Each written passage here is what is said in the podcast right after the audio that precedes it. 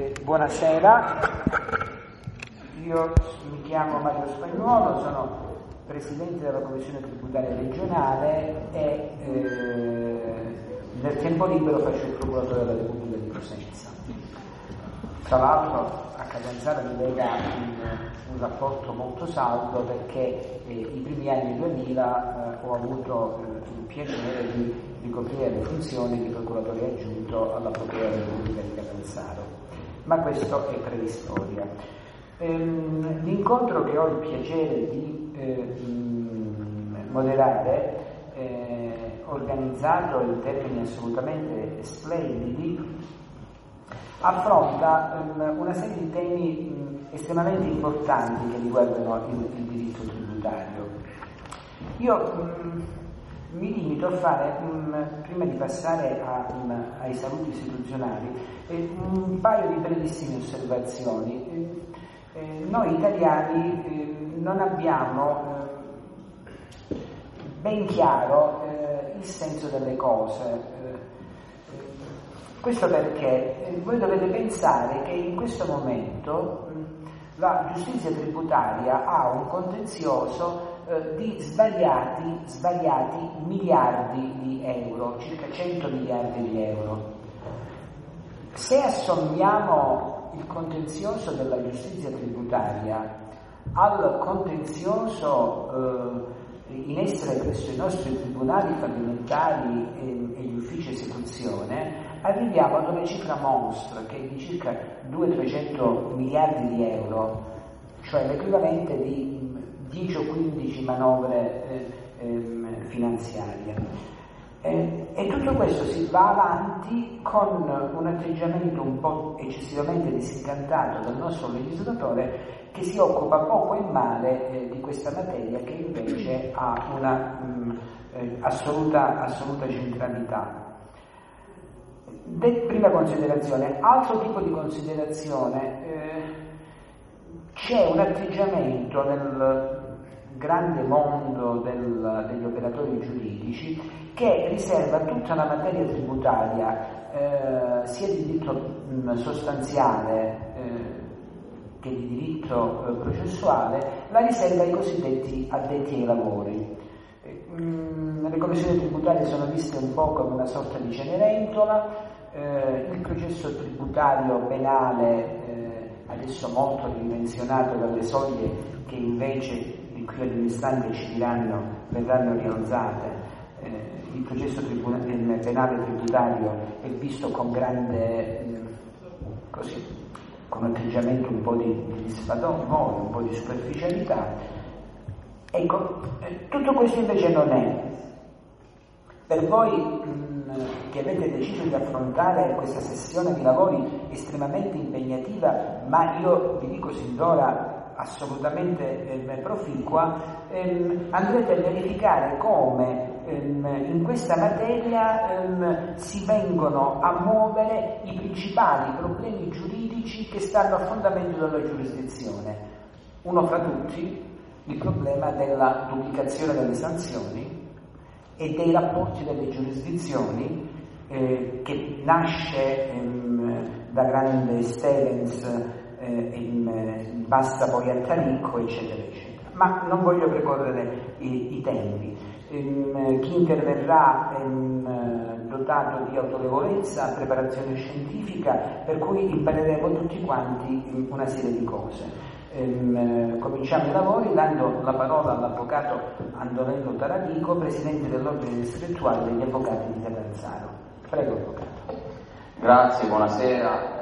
Orgoglio saluti ovviamente da parte del Consiglio dell'Ordine, ennesimo evento, impegno formativo del Consiglio dell'Ordine organizzato dalla Commissione Diritto Tributario e Tributario Penale. Ringrazio i coordinatori della Commissione, il professor Salvatore Moleo e l'avvocato eh, Alessandro Palasciano, ringrazio tutti i componenti della Commissione. Approfitto dei saluti per alcuni avvisi importanti legati sempre alla formazione. Oggi abbiamo fatto dei controlli, circa il 40% degli iscritti non è in regola con la formazione. Questo implica decadenza dal, dall'elenco dei difensori d'ufficio, per quanto riguarda anche coloro che sono abilitati al, al gratuito patrocinio, e comporterebbe anche l'avvio del procedimento amministrativo per la sospensione amministrativa dall'esercizio professionale. Voglio darvi questi avvisi naturalmente perché il CNF sotto questo aspetto ci sollecita eh, quasi quotidianamente, quindi invito tutti coloro che non sono in regola, siamo intorno ai 400-500 iscritti che non sono in regola, a, a formulare subito istanza per recuperare i crediti negli anni pregressi, in maniera tale naturalmente di recuperarli già entro il mese di dicembre, perché vi ricordo che avremo ancora altri convegni domani, dopodomani, il 25, il 29, il 2, il 6 di dicembre, il 9, il 10 e l'11 e ancora il 17 e il 18 di dicembre. Mi raccomando, vi, vi chiedo di seguire perché altrimenti siamo veramente costretti a inoltrare questi avvisi ai, a tutti i colleghi naturalmente arriverà, ovviamente il riferimento eh, concreto e marcato sarà con riferimento proprio a coloro che non sono in regola e vi assicuro che sono tanti, come vi ho detto. Allora, la scelta di questo tema non è stata assolutamente casuale, eh, mancavano diciamo, degli eventi in questa materia con un parterre che eh, come vedete naturalmente è caratterizzato da componenti che provengono dal mondo giuridico, eh, sia delle sue componenti della, dell'autorità giudiziaria, sia dell'avvocatura, ma in particolare da parte di professionisti che effettivamente esercitano la loro professione in questo segmento importante del diritto, oggi oggetto anche di importanti rivoluzioni non soltanto giurisprudenziali ma anche normative.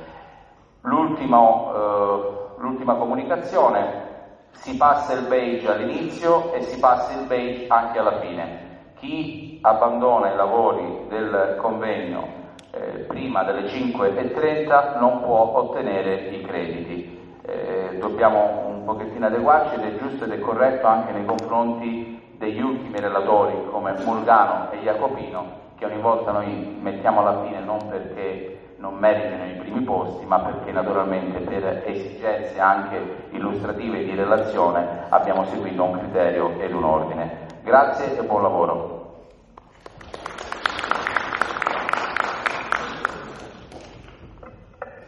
Allora, l'avvocato Ermenegildo Massimo Scuteri, presidente della, Cam- presidente della Camera Penale di Pranzano. Sì, grazie procuratore. Sì, buonasera. Eh, un grazie agli organizzatori, un grazie a loro perché hanno voluto coinvolgerci, non siamo spettatori in questo importante evento culturale di formazione, ma hanno voluto coinvolgerci in questo che è un momento importante. Il nostro intervento che vedrà, avverrà nella persona del, da parte della Camera Penale del vicepresidente, dell'avvocato Mulgano, dell'avvocato Jacopino, della collega Mantelli che fa parte del nostro osservatorio, è un intervento interessato perché l'argomento che oggi si tratterà rappresenta, a nostro modo di vedere, uno degli ultimi spazi in cui il penale si sta eh, estendendo. È una delle forme di intervento dello Stato dove si va ad operare utilizzando appunto la sanzione penale per eh, fattispecie in origine di diversa matrice. Perché dico questo? Perché si è ritenuto che la criminalità possa essere colpita ancora di più proprio attraverso il profilo economico-finanziario, reali tributari quindi. E questo ha innescato una serie di eh, pronunce, di interventi legislativi e giurisprudenziali che hanno causato un sovrapporsi di principi e di interpretazioni. E quindi ben venga un evento come quello odierno che consentirà ad ognuno dei relatori di farci conoscere nello specifico le singole tematiche e soprattutto gli sviluppi e l'applicazione concreta attuale. Quindi il plauso a coloro che hanno organizzato, il mio in bocca al lupo ai relatori e siamo in attesa e dico buon lavoro. Grazie. Grazie Avvocato. Adesso la parola al professor Domenico Pirotti, docente di diritto penale della Università Magna Grecia. Prego.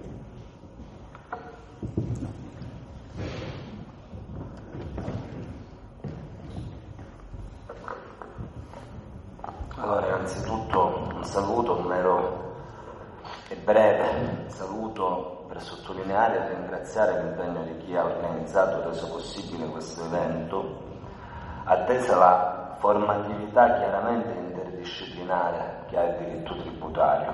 Se somministriamo agli studenti del nostro primo anno la prima giurisprudenza applicativa dello Statuto del contribuente, diamo loro in mano delle pronunce che tentano di ricavare la superiorità gerarchica di una fonte legislativa ordinaria rispetto ad altre fonti legislative ordinarie, quindi assolutamente formativa da tutti i punti di vista questa materia. E ringraziare appunto gli organizzatori e i relatori che seguiranno, che ci presenteranno il lato credo più affascinante poi del diritto tributario, il diritto penale tributario, è possibile forse concederci una riflessione veloce.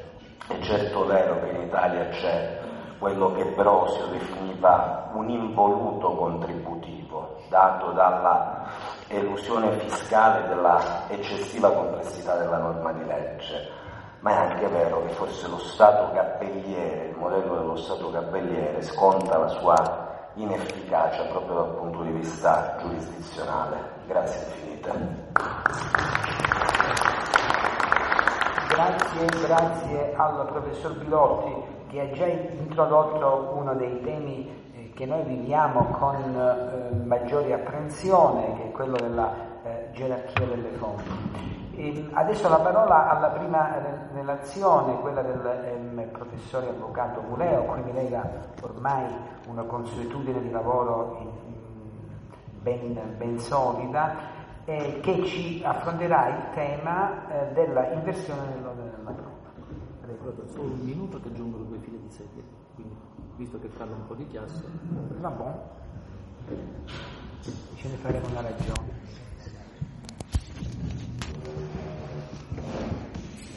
Tiene conto che uno dei problemi dell'Italia è che uno lavora e 70 guardano, quindi grazie a lei. Allora, buonasera.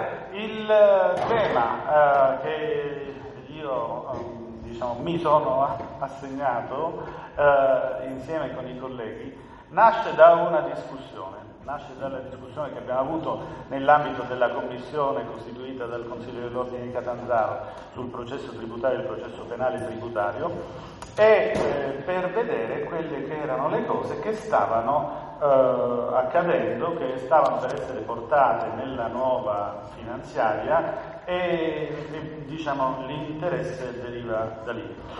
E, ehm, stasera giocherò un ruolo che non è quello mio, perché non parlerò se non, eh, ma proprio lontanamente, incidentalmente, occasionalmente, di questioni di diritto tributario, ma farò il ruolo, e lo farò malissimo, eh, il ruolo di un penalista. Mi, mi sento immerso come sono nei penalisti veri, mi sento come quel semino nero che ehm, diciamo, eh, si trovava nel film di Woody Allen e diceva a se stesso e agli altri ma che ci faccio io qui?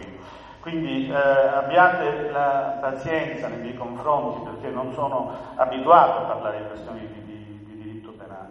E la seconda pazienza che richiedo, perché vorrei parlare della confisca per sproporzione che è stata introdotta con il decreto legge, 124, ehm, anche se l'effetto è stato differito alla legge di conversione.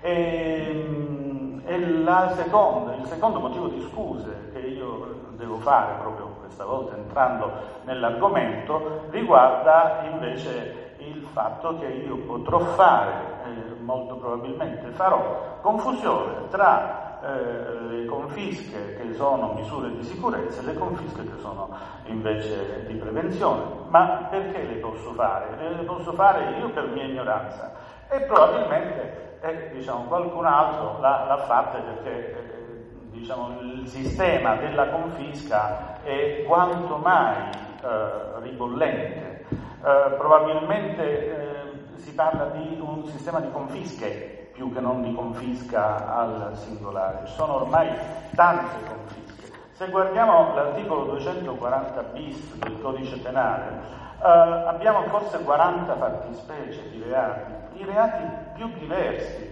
eh, fino a diciamo che sono lì ricompresi e, e, e diver- come cittadino mi riesce veramente difficile trovare una linea, ricostruire una scala di valori quella che i tedeschi chiamano Weltanschauung. Io secondo me non ce l'hanno. Nel codice ci deve essere una visione del mondo, mentre eh, a me riesce difficile vederla. Tra l'altro ho anche un dubbio che vi prospetto, perché la, eh, la maniera di scrivere questa norma che è stata posta nel, eh, nel decreto legge in via di conversione è una maniera ambigua perché non, in, non inserisce nel 240 bis la disposizione, ma dice nei casi di condanna o applicazione della pena su richiesta per taluno dei delitti e poi fa l'elenco, si applica l'articolo 240 bis del codice penale. Quindi andare a richiamare l'applicazione è una cosa leggermente diversa dal dire che è inserito lì. Sembra che si applichi quanto agli effetti.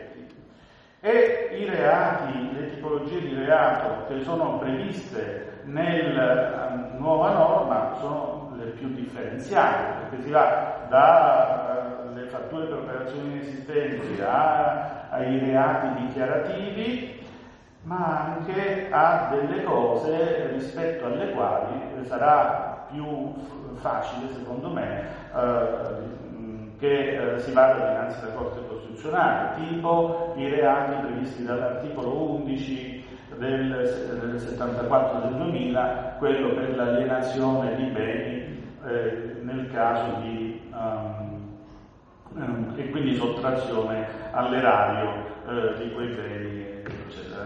Cose che con requisiti di eh, abitualità, di pericolosità, pensate a uno che aveva una casa e ha alienato quella casa, come si fa a dire che, che questo abbia altre, eh, diciamo, la possibilità di, di fare altre alienazioni del, del, genere. Soprattutto il dubbio che io mi pongo è, eh, riguarda la questione della retroattività.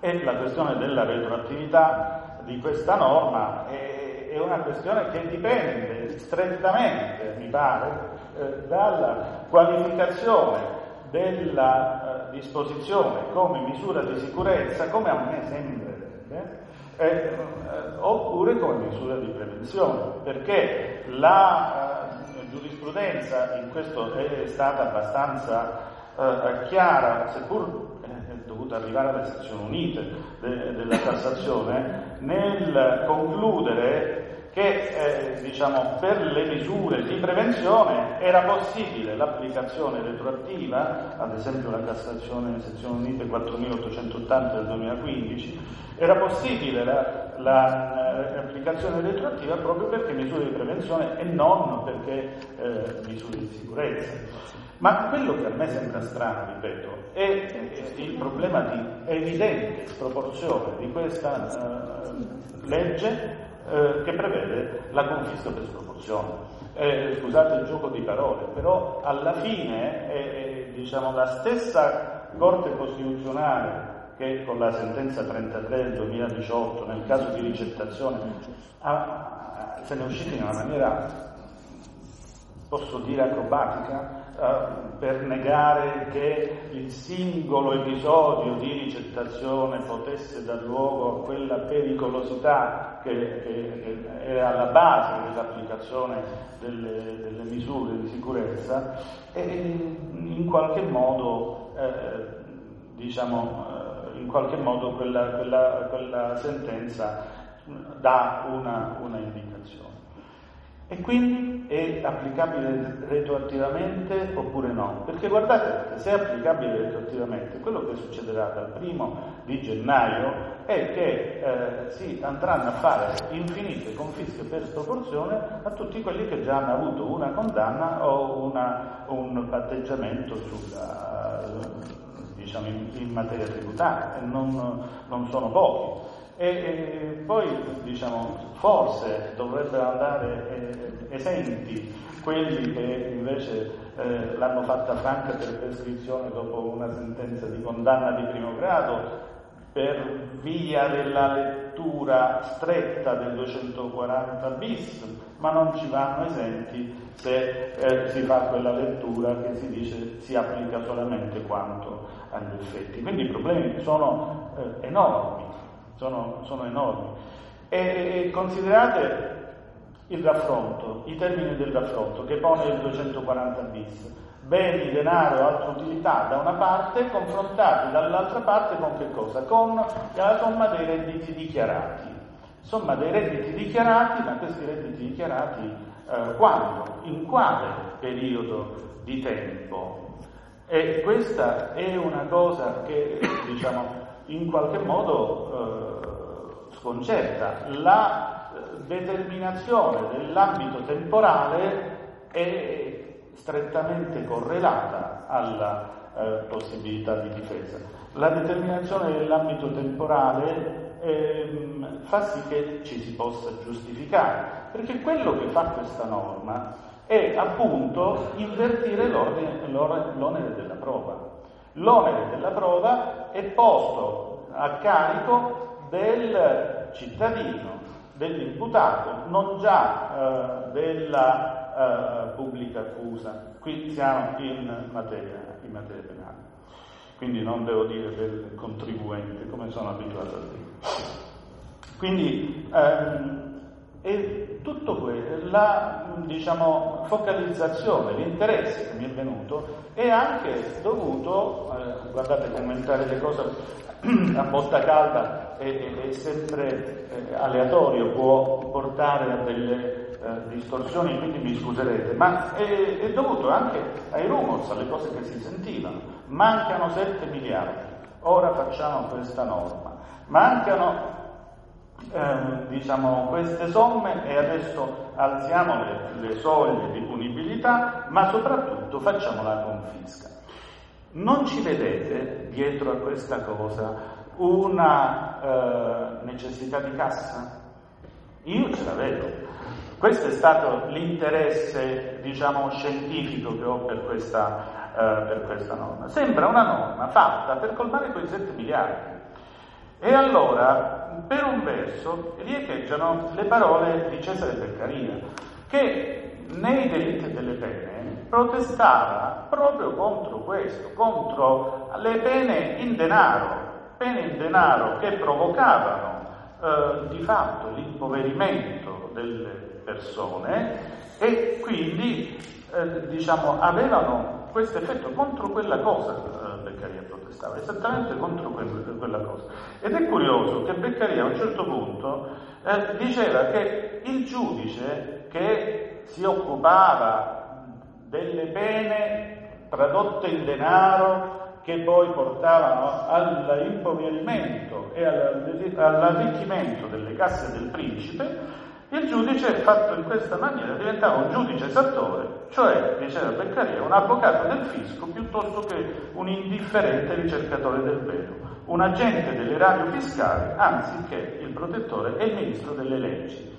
Vedete come in realtà che cosa sta succedendo? Sta succedendo che la materia fiscale è affidata al giudice penale, cioè perché io questo nesso tra la, uh, l'evento delittuoso e la misura della confisca per sproporzione, francamente mi risulta uh, difficile uh, scorgerlo, perlomeno in, in, molte, in molte fattispecie. Quindi queste necessità di cassa, ma anche come necessità di rispondere a a, diciamo, a, a, istanze sociali evidentemente, o forse più che sociali, a istanze social. Ehm, allora queste, questa cosa eh, diciamo, ha portato a questa norma che eh, a mio avviso apre il fianco a eh, molte, molte critiche. Ripeto, la pena è sproporzionata rispetto al, al fatto che ha dato luogo al delitto, perché il fatto diventa non solo quello, ma anche una pena che è più grave di quello. La Corte Costituzionale con la sentenza 33 del 2018 ha chiarito qualche cosa, ma nel chiarire qualcosa ha lasciato più dubbi che, che certezze, perché ha detto che non poteva essere un periodo infinito, eh, quindi c'è bisogno di una ragionevolezza temporale per, ai fini della, della cosa. Ma poi che ha fatto la Corte? Ha detto che chi è che giudica la ragionevolezza temporale lascia questa decisione al giudice. La decide il giudice della ragionevolezza temporale. Eh, dice ancora la Corte eh, bisogna vedere, non si applica sempre la confisca, ma bisogna vedere l'applicazione o meno a seconda del caso concreto per vedere se da quel fatto che ha dato luogo al delitto si può trarre la presunzione che questa persona abbia eh, avuto arricchimenti illeciti. Vedete come i meccanismi tipici del diritto tributario, le presunzioni, sono andate a, a finire nel diritto penale. Ve l'abbiamo esportato. Eh? E quindi, prego. e quindi um, eh, diciamo, ma chi lo decide se si applica o no con riferimento al caso concreto? Di nuovo dice la Corte, lo decide il giudice. E non vi sembra che questo spazio di decisione eh, sia uno spazio eh, troppo elevato? Queste cose prima le decideva il legislatore, cioè sono valutazioni che non possono essere lasciate, secondo me, a, al singolo giudice, eh, perché lo spettro di decisione è uno spettro eh, decisamente troppo ampio. Inutile dire che i riferimenti costituzionali tipici che voi penalisti avevate 25, 27 della Costituzione, sono saltati. Qui si parla di beni e il, il, diciamo, il, eh, nel, nell'ambito penalistico si parla, scusate, ma con sufficienza di applicazione dell'articolo 41, 42 della Costituzione, del protocollo 1 aggiuntivo della CEDU, perché, perché tutto sommato la proprietà dei beni può essere, può essere sacrificata, non è il degno fino dall'acquisto del, del, bene, questa è l'argomentazione. Quindi il tuo negozio di acquisto del bene è un negozio che è viziato e, e, e quindi io lo apprendo, eh? io Stato lo apprendo e faccio cassa. Allora probabilmente, sai, se questa è la, la maniera per fare cassa, eh, eh miei cari, colleghi penalisti, sollevate pure l'articolo 53 della Costituzione perché eh, insomma se si fa cassa, si fa cassa in base al 53, non in base a queste eh, confische, espropri che non lasciano nemmeno l'indennizzo. In più, da un punto di vista pratico, non, so, non ho capito veramente come si fa con la ragionevolezza temporale.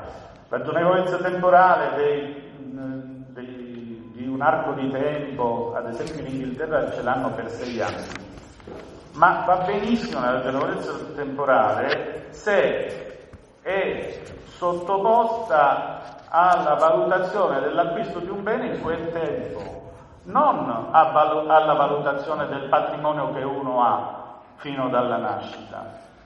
Quindi, perché se io devo fare la, la, valutazione del patrimonio fino dalla nascita, devo considerare tutti i redditi fino dalla nascita. E tra l'altro, lasciatemi dire qui come tributarista che a parte i, redditi dichiarati, devo considerare anche i redditi assoggettati a tassazione ritenuta alla fonte, a titolo d'imposta, i redditi che non sono redditi, le entrate lecite che non sono redditi, ad esempio ho i lasciti le, le eredità e, e, via dicendo, i risarcimenti, i risarcimenti di danni che non costituiscono reddito, tutte le fonti lecite vanno considerate, ma non possono queste fonti essere parametrate al patrimonio che uno ha. Il patrimonio ce l'ha perché ce l'ha fino, fino dalla nascita, è da lì che inizia l'accumulazione del patrimonio. E quindi in Inghilterra, ad esempio, la confiscation è prevista per un periodo di sei anni, quindi lì lo dice la legge, sono sei anni,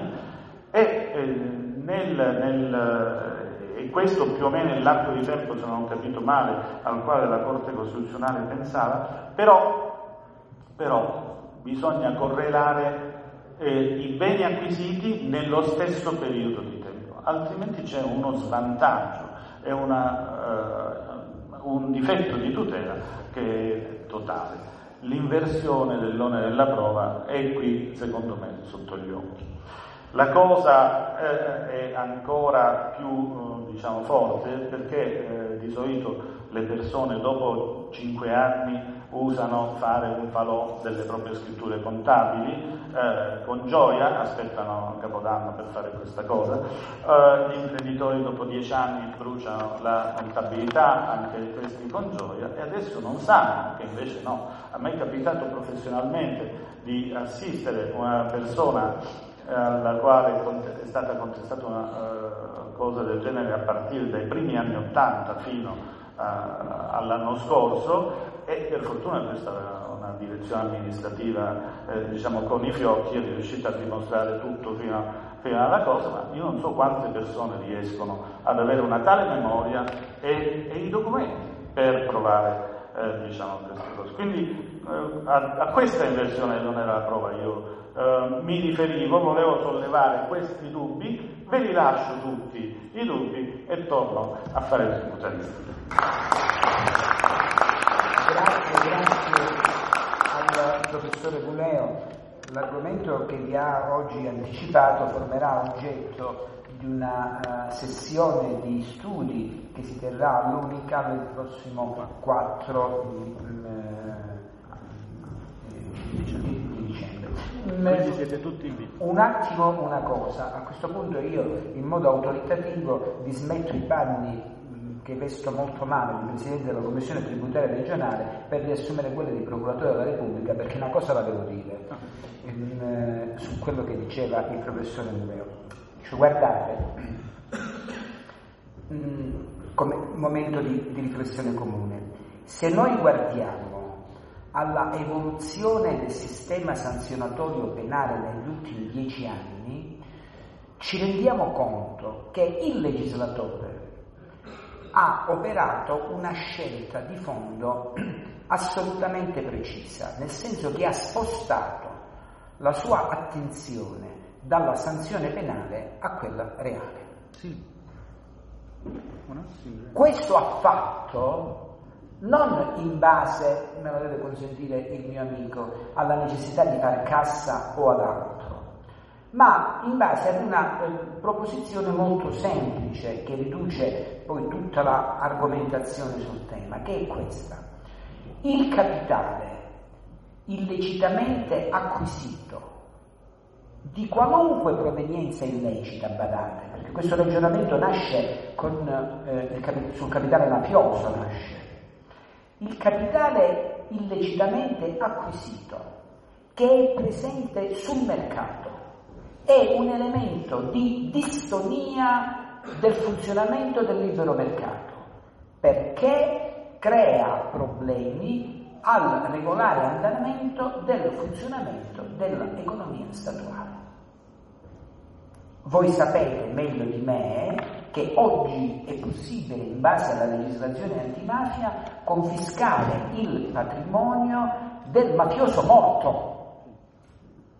Ora, in base a questa proposizione, a cascata abbiamo avuto una serie di norme apparentemente slegate fra di loro, ma che seguivano una loro logica. Se voi andate a guardare la riforma del diritto fallimentare, vi rendete conto che nella parte penale tutto questo viene, anche questo recepito con la sopravvalutazione del ruolo del PM, ma eh, sto parlando anche troppo. Voglio concludere però dicendo questo, che la nostra riflessione deve essere tale per cui non potevamo pensare che il settore del fiscale genericamente inteso rimanesse indenne da, queste, da, da, da questa materia. Io um, so bene che i contributi che adesso verranno affronteranno queste problematiche, ma il tema in questo contesto della responsabilità delle persone giuridiche con la riforma del decreto fiscale,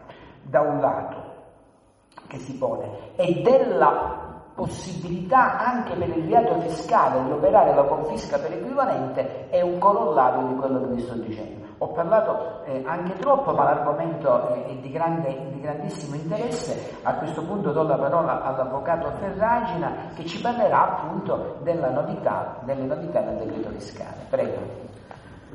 Grazie Presidente. Il mio intervento però Dicevo, il mio intervento però non sarà da penalista perché non ne avrei le capacità di, di, sostenere, di, sostenere, il peso di un argomento così importante. E quindi mi sono limitato ad esaminare le novità introdotte dal decreto fiscale in un'ottica che può interessare eh, l'avvocato libero professionista o il dottore commercialista. Ovviamente sarà una trattazione molto veloce per punti, il decreto si compone di oltre 58 articoli e, e pensare di esaminarli tutti sarebbe stato sostanzialmente impossibile. Ma qual è quella che di fondo diciamo, è l'idea che si muove dietro questo decreto fiscale? Sapete tutti, c'è stato un lungo dibattito anche eh, televisivo sugli effetti dell'evasione, sulla necessità di recuperare l'evasione ed è proprio questo l'effetto tende, a cui tende questo decreto fiscale, quello di rimuovere di rimuovere i comportamenti illeciti, inibendo per esempio l'accollo, il divieto di compensazione nel caso di accollo di debito d'imposta, inibendo la compensazione in eh, molte fattispecie, o per esempio, come previsto dall'articolo 4, che è l'argomento da cui voglio partire, eh, ritenute compensazioni in appalti e subappalti e soprattutto estensione del regime di reverse charge per il contrasto dell'illecita somministrazione di manodopera. Cosa significa questo tradotto in parole semplicissime? È che le ritenute fiscali trattenute dall'impresa appaltatrice ai lavoratori, il versamento oggi deve essere effettuato dal committente. E a chi si applica questa riforma? Si applica per tutte le ritenute effettuate dal datore di lavoro per le retribuzioni corrisposte al lavoratore direttamente impiegato nell'ambito della prestazione. Un esempio banalissimo. Una società più o meno grande dà in appalto oppure in subappalto determinate opere, non è più l'appaltatore che deve provvedere al pagamento delle ritenute fiscali, ma è il committente. E come deve farlo? Deve ricevere una comunicazione, una trasmissione di dati, un flusso di dati anche abbastanza rilevante al mezzo PEC, deve ricevere su un conto corrente dedicato le somme dal, dall'appaltatore almeno 5 giorni prima della scadenza prevista per il versamento. Deve quindi poi provvedere in luogo dell'appaltatore stesso, sempre il committente, al pagamento. Ora io è, è, inutile che mi dilunghi su questi aspetti perché poi sono molto tecnici, sono molto complessi, però vi rendete conto che già un contratto d'appalto, un qualunque contratto d'appalto che noi andremo magari a redigere per i nostri clienti, deve tenere bene a mente queste cose. Perché le deve tenere a mente? Perché c'è l'obbligo di sospendere i pagamenti all'impresa appaltatrice laddove non abbia provveduto o non abbia reso disponibile sul conto corrente dedicato l'importo necessario per l'effettuazione del versamento. E ci sono delle sanzioni ovviamente nei confronti dell'amministrazione, con una coobbligazione nel caso in cui eh, l'appaltatore non provveda e il committente non sia stato ben attento ad eseguire ciò che questo nuovo articolo 4 prevede. E allora il punto qual è? È che bisogna per poter adempiere dotarsi di un conto corrente dedicato, nessuno oggi ci dice se queste somme fanno parte di un patrimonio separato, perché non sono somme del, del committente, sono somme che l'appaltatore mette a disposizione del committente, quindi sono somme che in teoria possono essere pignorate, magari 5 giorni possono sembrare pochi, ma potrebbero essere pignorate da terzi. E in questi casi cosa succede? il committente e l'appaltatore sono liberati dal relativo obbligo o non lo sono? Le sanzioni si applicano o non si applicano? Ma soprattutto tutti questi adempimenti, cioè dotarsi di un conto dedicato, pensate a una società che ha 10, 20, 30, 40 appalti, cosa significa? Che deve avere 10, 30 o 40 conti correnti dedicati per poter effettuare il pagamento delle ritenute? Ecco, e questo porta sempre alla stessa, a mio modo di vedere, allo stesso aspetto che noi dobbiamo valutare. Qual è il costo dell'adempimento dell'obbligazione tributaria? Perché noi sappiamo tutti che è giusto pagare le tasse e sappiamo tutti che la criminalità, la criminalità è, sono i più grandi evasori, perché la criminalità ormai è soprattutto economica ed è giusto che sia colpita con strumenti eh, che siano dati alle procure i giusti strumenti per poterlo fare. Però il problema è di tutti i contribuenti onesti. Oggi il Consiglio nazionale dei dottori commercialisti ed esperti contabili ha calcolato che il costo dell'adempimento fiscale, ora è difficile da credere questa cifra, ma è così, è circa 60 miliardi di euro, cioè costa 60 miliardi pagare le tasse a tutti i contribuenti. 60 miliardi di euro, considerando che un punto del prodotto interno lordo vale fra 15 e 18 miliardi, possono valere da 3 a 4 punti del prodotto interno lordo. Noi sappiamo che si discute sempre se l'Italia è in recessione o meno, il nostro paese è in recessione o meno, perché c'è un punto, lo 0,1, lo 0,2 di aumento o di riduzione del PIL. Pensate di cosa stiamo parlando. E sempre secondo il Consiglio nazionale dei dottori commercialisti e esperti contabili, oggi un, ogni singolo studio dedica 122 giornate lavorative su 250 per poter assolvere gli adempimenti fiscali di base. Ovviamente tutti questi adempimenti hanno un costo, è ovvio che sia così, che i dottori commercialisti devono ribaltare sulle aziende. Questo è inaccettabile per un paese civile perché è giusto pagare le tasse, però magari piuttosto che prevedere un meccanismo del genere si poteva dire alla presentazione di una quietanza che deve essere resa visibile nel sistema informatico dell'Agenzia delle Entrate all'appaltatore, al committente direttamente, solo quella, perché ci sono le possibilità tecniche per farlo, è liberato da, da ogni obbligo e può provvedere al pagamento. Non più farlo dotare di un conto dedicato, ricevere le somme e poi a sua volta provvedere in luogo del, dell'appaltatore stesso. Io queste norme vi, vi assicuro non riesco a capirle. Ma poi, venendo un po' più nello specifico quelle che possono essere eh, diciamo, le norme di interesse nell'attività quotidiana, perché questo decreto eh, le detta anche per quel che ci riguarda, io sottolineo, soprattutto per gli avvocati, ma anche i dottori commercialisti che sicuramente già lo sanno, l'articolo 18 ha previsto una riduzione all'uso del contante. Eh, su questo non esprimo nessun giudizio, io credo che nel contante si annidi l'evasione fiscale. È anche vero che poi tutti i, document- tutti i versamenti, tutti i pagamenti diventano tracciabili, un pagamento tracciabile va a confluire nei cosiddetti big data e quindi siamo tutti poi, eh, possono essere monitorate diciamo, le attività di ciascuno di noi. Però è anche vero che il nero si fa soprattutto col contante e il contante se non viene eliminato avrà sempre questa, questa possibilità ed è dal 1 luglio 2020 sono state ridotte dagli attuali 3.000 euro a 2.000 euro il limite massimo di utilizzo del contante. Dal 1 gennaio 2022 invece scenderà a 1.000 euro. Sono previste ovviamente le sanzioni per l'utilizzo di contante oltre queste soglie che vi ho appena indicato e che sono fino al 31-12-2011 pari a 2.000 euro, quindi chi incassa più di 2.000 euro in contanti subirà una sanzione di almeno 2.000 euro. Eh, dal 1 gennaio 2022 questa sanzione scende a 1000 euro.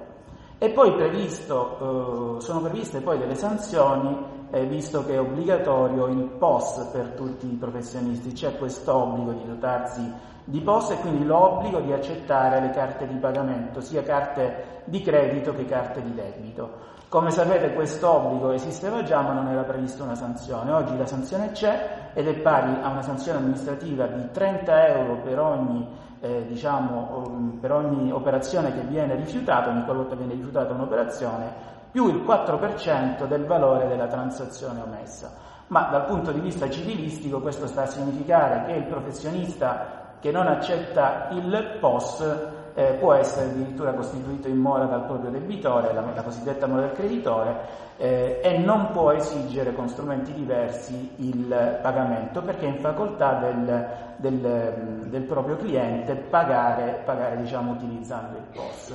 È previsto per facilitare, visto che le commissioni sono ad oggi molto alte, addirittura per i POS collegati al conto corrente bancario, so che ci sono delle diciamo, delle commissioni mensili di diverse decine di euro in alcuni casi, eh, è previsto un credito d'imposta per facilitare questo genere di attività del 30% delle commissioni addebitate, ma a condizione che il professionista in questo caso non abbia un reddito imponibile superiore a 400.000 euro. Molti mi hanno detto, parlando insomma di questo argomento, se per caso l'utilizzo dei cosiddetti post virtuali, cioè quelli che non consistono in uno strumento ma eh, si utilizzano attraverso la rete, per esempio penso a PayPal che tutti conoscerete, forse si pronuncia PayPal, ma io dico PayPal per essere comprensibile, se può essere utilizzato, visto che è gratuito, quantomeno eh, non è previsto un canone mensile, è gratuito se non viene utilizzato, non devo dire questo, possa essere utilizzato in luogo degli strumenti diciamo, tradizionali. Io vi ricordo eh, che PayPal è un istituto di credito che ha sede in Lussemburgo e quindi ci potremmo, se vengono superate determinate soglie, cioè i 15.000 euro di operazione massima oppure una, media, eh, una giacenza media di 5.000 euro, si è soggetti agli obblighi di monitoraggio, quindi l'obbligo di indicare nella dichiarazione dei redditi che vengono detenute attività finanziarie all'estero che poi sono tassate con l'IVAFE,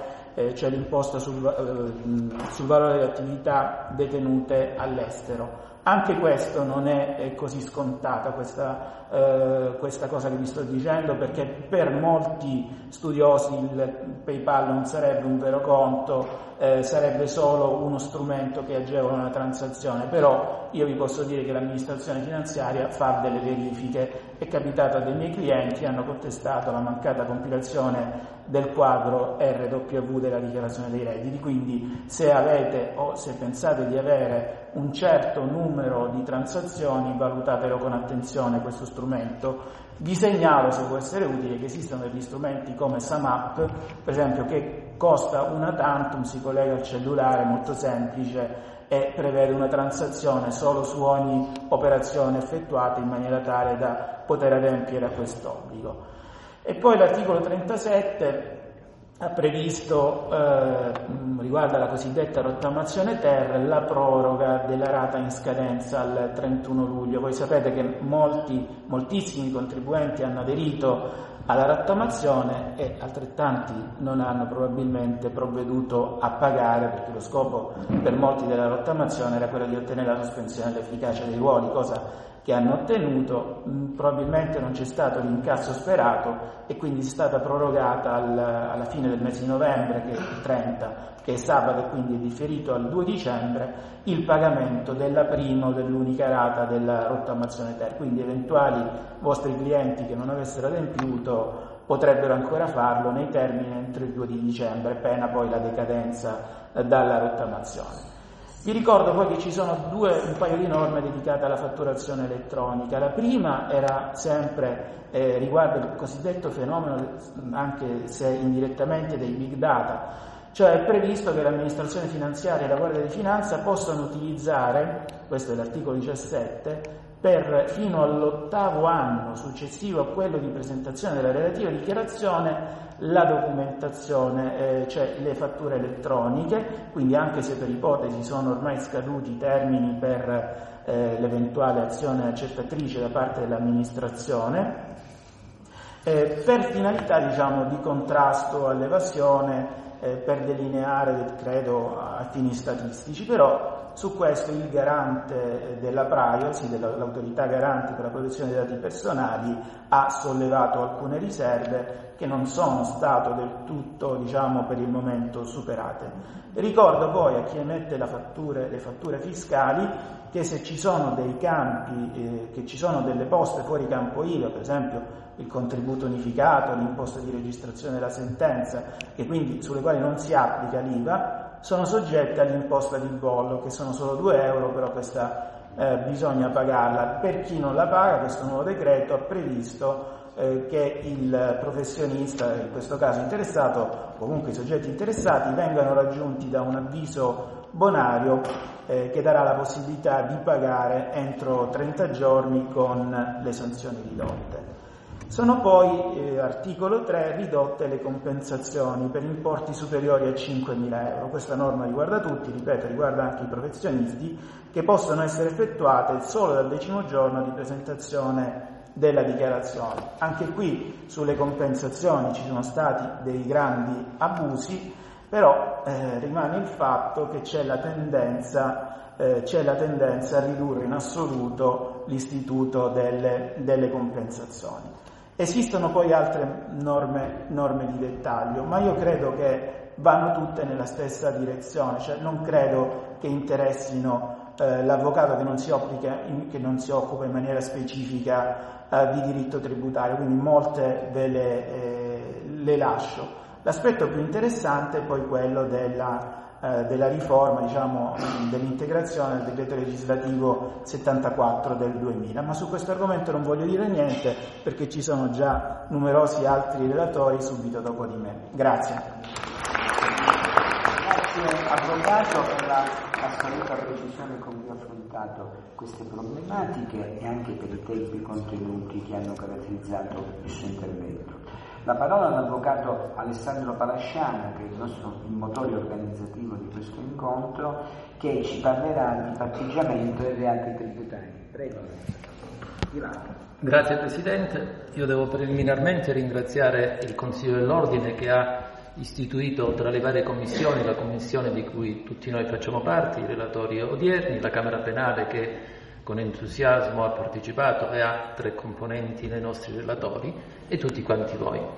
Eh, premetto come comunicazione di servizio, come ha detto già il procuratore spagnolo, che i nostri interventi volutamente sono cronometrati in 20 minuti, quindi vi chiedo la pazienza di attendere con interesse, come eh, certamente avrete, anche eh, fino all'ultimo i nostri interventi.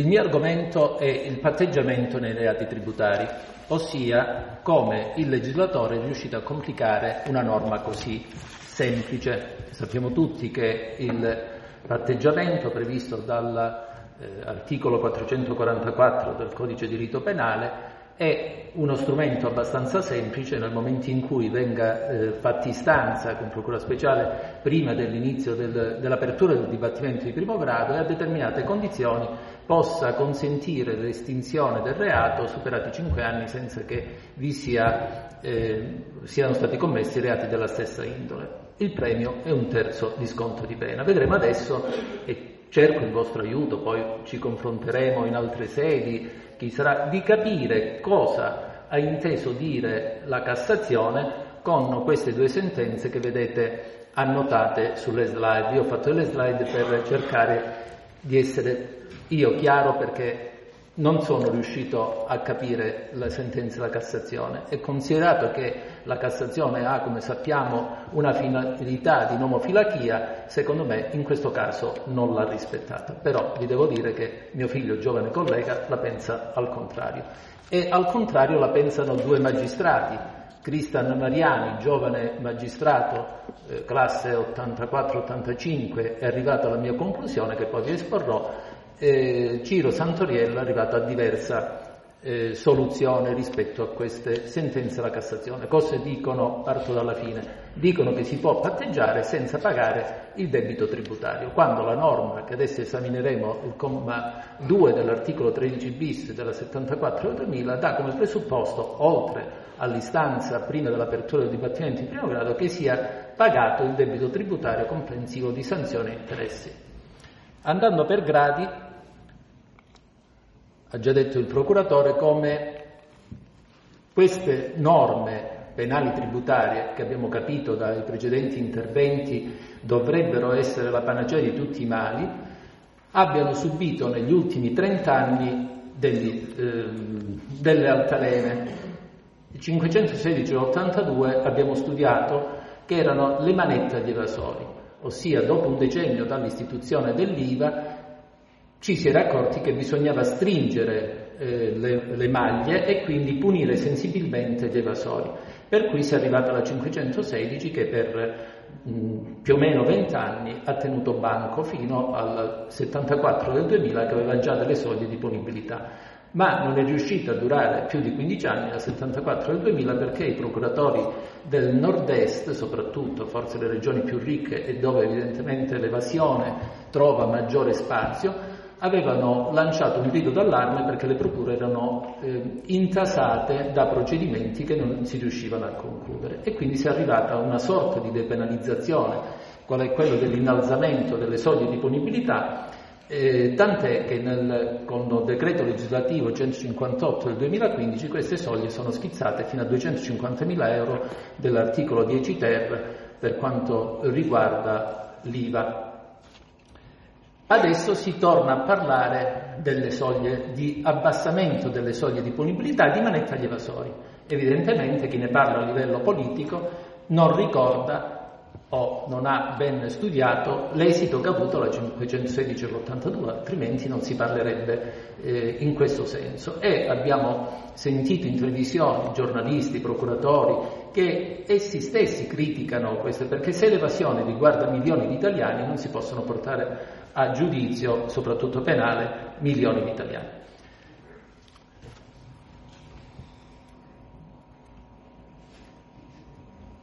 Le slide non coincidono con quello che sto per dire, se trovo l'articolo andiamo a braccio. Il comma eh, 2 dell'articolo 13 bis, dicevo, prevede il patteggiamento, ma cosa ha detto il legislatore del 2015? Ha detto che questo patteggiamento può essere richiesto qualora ricorra la condizione del comma 1. E qui dobbiamo fare come il gambero, andare un po' a ritroso. Il comma 1 prevede e la rubrica di questo articolo circostanze del reato, per cui si può applicare al comma 1 questa rubrica ma non al comma 2 patteggiamento, il comma 1 prevede che il pagamento del debito tributario comprensivo di sanzioni e interessi porta, senza aver fatto essere in corso nelle cause di non punibilità che vedremo, comporta uno sconto di pena fino alla metà. Quindi a queste condizioni, almeno letteralmente, per tutti i reati, per tutti i delitti di cui al presente decreto, dice la norma, si può accedere al patteggiamento. Quindi prima dell'apertura del dibattimento bisogna eh, pagare il debito tributario, comprensivo di tutto, e poi sarà una scelta del difensore e del contribuente, in quel caso imputato, se aderire al primo comma e avere uno sconto di pena fino alla metà o accontentarsi, tra virgolette, di un terzo di cui al patteggiamento, però come sappiamo il patteggiamento entro i limiti dei due anni comporta dopo cinque anni l'estinzione del reato, ma questa è una scelta processuale che non ci compete in questo momento. Ma cosa dice il comma 1 richiamato dal comma 2? I reati fuori dei casi di non punibilità, e quali sono questi casi di non punibilità? Questa slide che vediamo, i reati di cui agli articoli 10 bis, terra e quater sono i reati omissivi. Lasciamo stare per un attimo, per chiarezza espositiva, cosa sono i reati omissivi, ma per questi reati il pagamento prima dell'apertura del dibattimento estingue e rende il reato non punibile.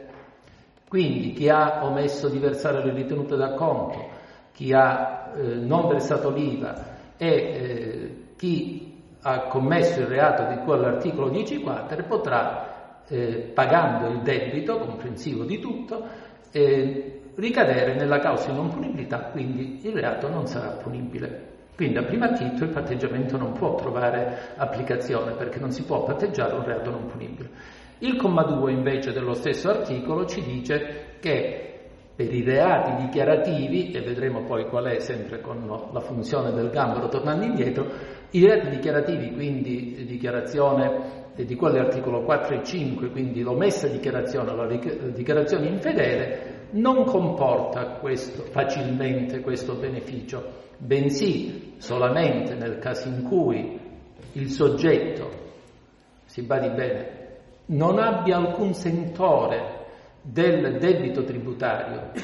Quindi ho detto, mi piace usare un'espressione un po' colorita, cioè nel momento in cui viene fulminato sulla via di Damasco perché il soggetto che ha omesso di presentare una dichiarazione o ha presentato una dichiarazione infedele o si accorge con l'ausilio del commercialista che comunque l'avrà consigliato, quindi anche lui aveva sbagliato coscientemente o meno di, nel presentare questa dichiarazione infedele, quindi si accorgono e si redimono prima di avere anche un avviso bonario, cosa secondo me inattuabile.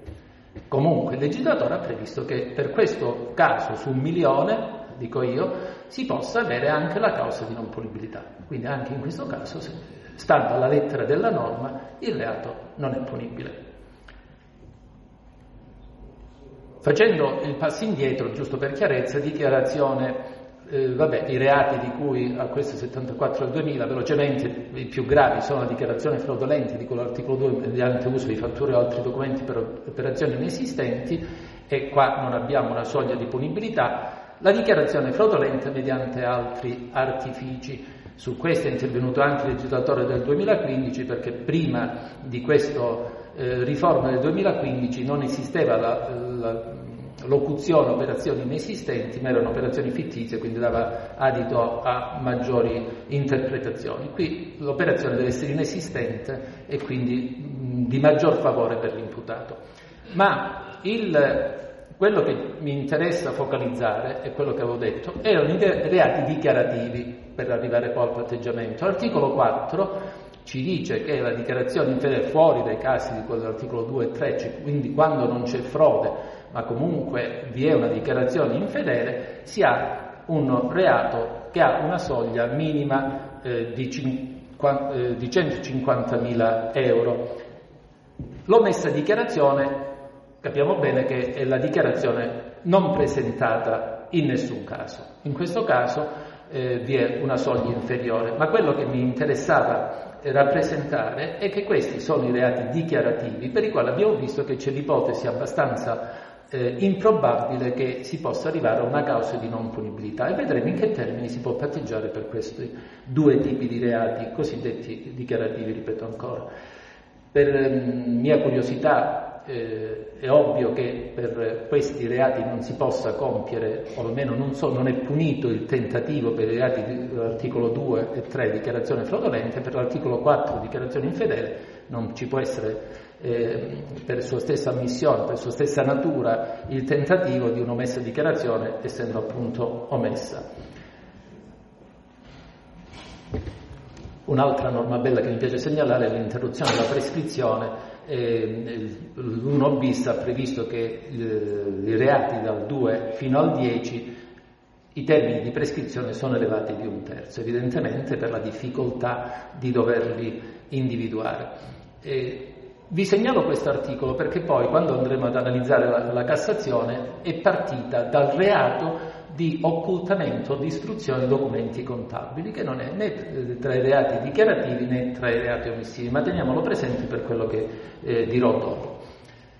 E qui veniamo ai reati omissivi di cui abbiamo detto prima. Omesso versamento ritenuto e dovuto certificate, che ha una soglia di punibilità di 150.000 euro, eh, l'omerso versamento dell'IVA di 250.000 euro e in base a questo la dice lunga questa soglia di punibilità perché la legge delega prevedeva una sorta di depenalizzazione. Qualcuno ha visto in questa soglia così alta sia una depenalizzazione evidente fino al limite della soglia, sia anche una forma di finanziamento alle imprese, per così dire, nel senso che poi è logico che fino a 250.000 euro non è che sono esenti da sanzioni, lo dovranno vedere con il fisco, però lì ci sono le possibilità di rateizzazione, adesso c'è stata la rottamazione, quindi una sorta di respiro, di ampio respiro rispetto al penale.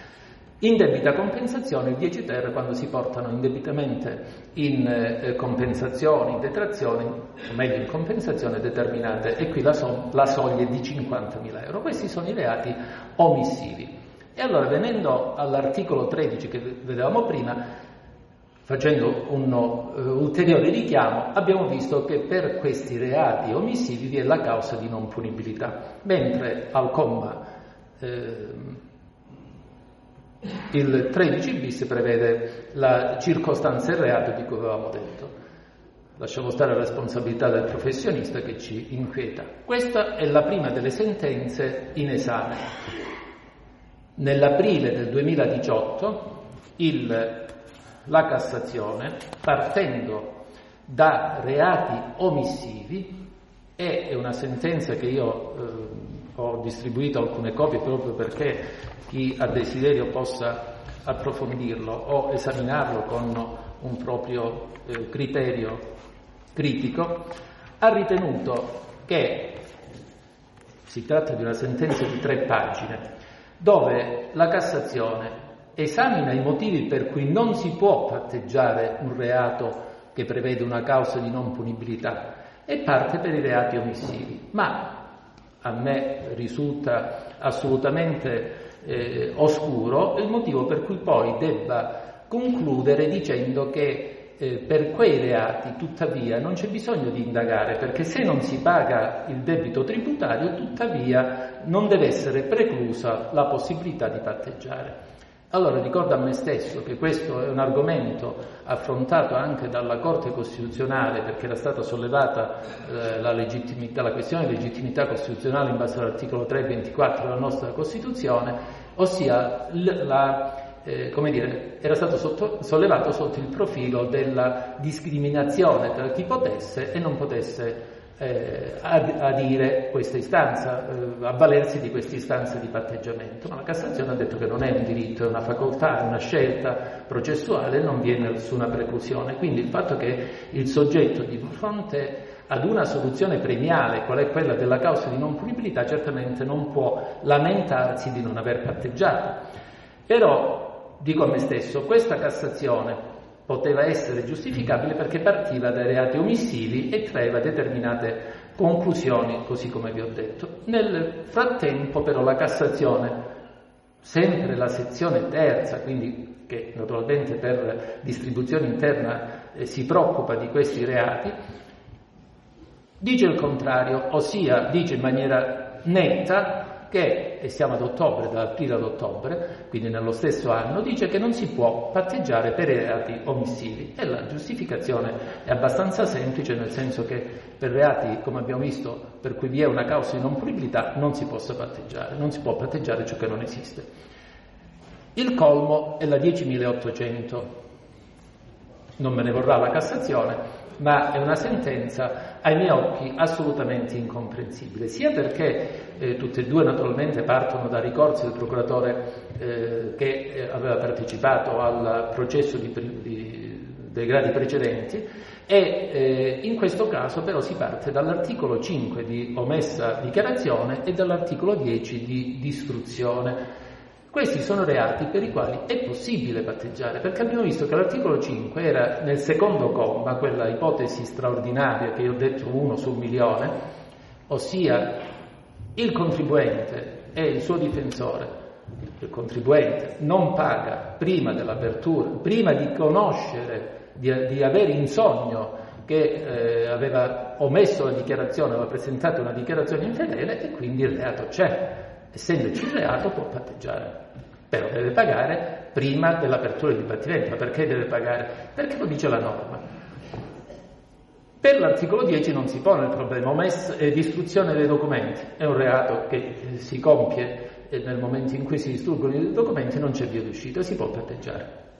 La Cassazione, richiamando eh, a novembre, un mese dopo quella che diceva che si poteva patteggiare, sei mesi, sette mesi dopo la prima sentenza richiama a pie pari quella dell'aprile. Non dà giustificazione, dice che non era giusto indagare se avesse pagato o meno perché comunque poteva patteggiare.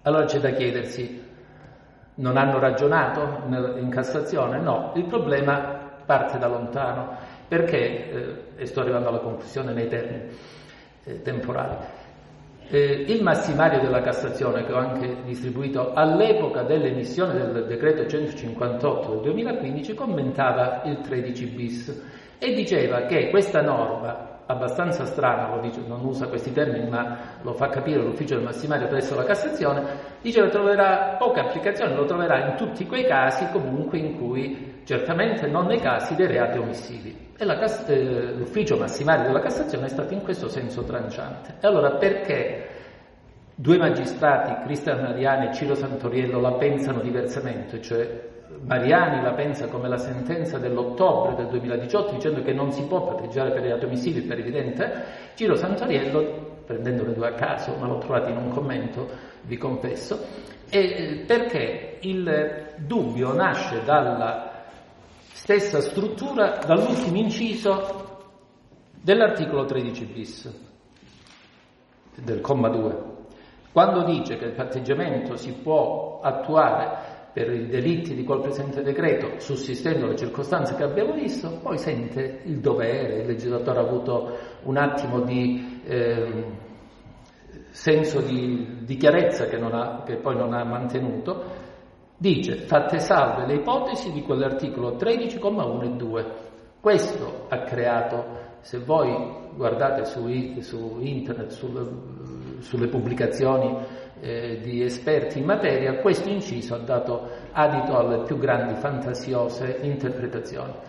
L'interpretazione che a me piace che mi, mi convince con i miei limiti è quella che questo fatte salve le ipotesi di quell'articolo 13,1 e 2 e lo dice questo magistrato Cristian Mariani, se avete desiderio di leggerlo si trova facilmente su internet, non è altro che la specificazione di un'imprecisione precedente. Tutti e due i commi dell'articolo 13 bis iniziano col dire, fuori dai casi di, puni- di non punibilità che abbiamo visto, e per tutti i delitti di al presente decreto. Questo per tutti i delitti presenti, mentre invece poteva enumerarli, no? poteva dire il numero X, il numero Y, il numero... Ha preferito essere generico, ha sentito l'esigenza alla fine di specificare. Cioè fatte salve significa lasciamo stare i reati omissivi, non includiamoli, perché la soluzione più logica ci hanno insegnato all'università che l'interpretazione, la prima interpretazione è quella letterale e strutturale. E questa mi convince. Eh, se ho capito bene anche il presidente spagnolo aveva fatto eh, riferimento, e veramente ho finito, alla implicazione che comporta questo patteggiamento. Il patteggiamento prevede, così come io lo interpreto, e quindi eh, con il pagamento del debito tributario, una violazione del bis in idem, perché eh, l'articolo 4, protocollo 7 della Convenzione EDU impedisce la violazione, ehm, eh, come dire, sanziona la violazione del principio del bis in idem nel momento in cui ci sono due sanzioni, quella penale e quella tributaria. In questo caso questo è l'esempio che vengono pagate tutte e due per poter adempiere. Poi ci sarebbe da discutere sui principi di A e B contro Norvegia, che è una sentenza che ha lasciato molto discutere salto tutto il resto per dire che sarebbe possibile anche sollevare una questione di legittimità costituzionale di questo articolo nel momento in cui vi è violazione del 117 che, della Costituzione che come sappiamo include, consente di includere le norme comunitarie, in questo caso della CEDO che non è una norma prettamente dell'Unione, nel nostro ordinamento come norme interposte, la cui violazione potrebbe portare a un profilo di legittimità. Grazie. Grazie al Stato Palasciano ha sollevato una serie di problemi estremamente complicati. Mi si è consentito due bellissime chiose. La prima, anche qui guardate i principi generali. Se noi vediamo il comportamento del nostro legislatore penale degli ultimi 7-8 anni, vedrete come il richiamo a comportamenti risarcitori ovvero comunque riparatori della condotta del reato, ha sempre una maggiore considerazione, addirittura in termini di erisione della responsabilità.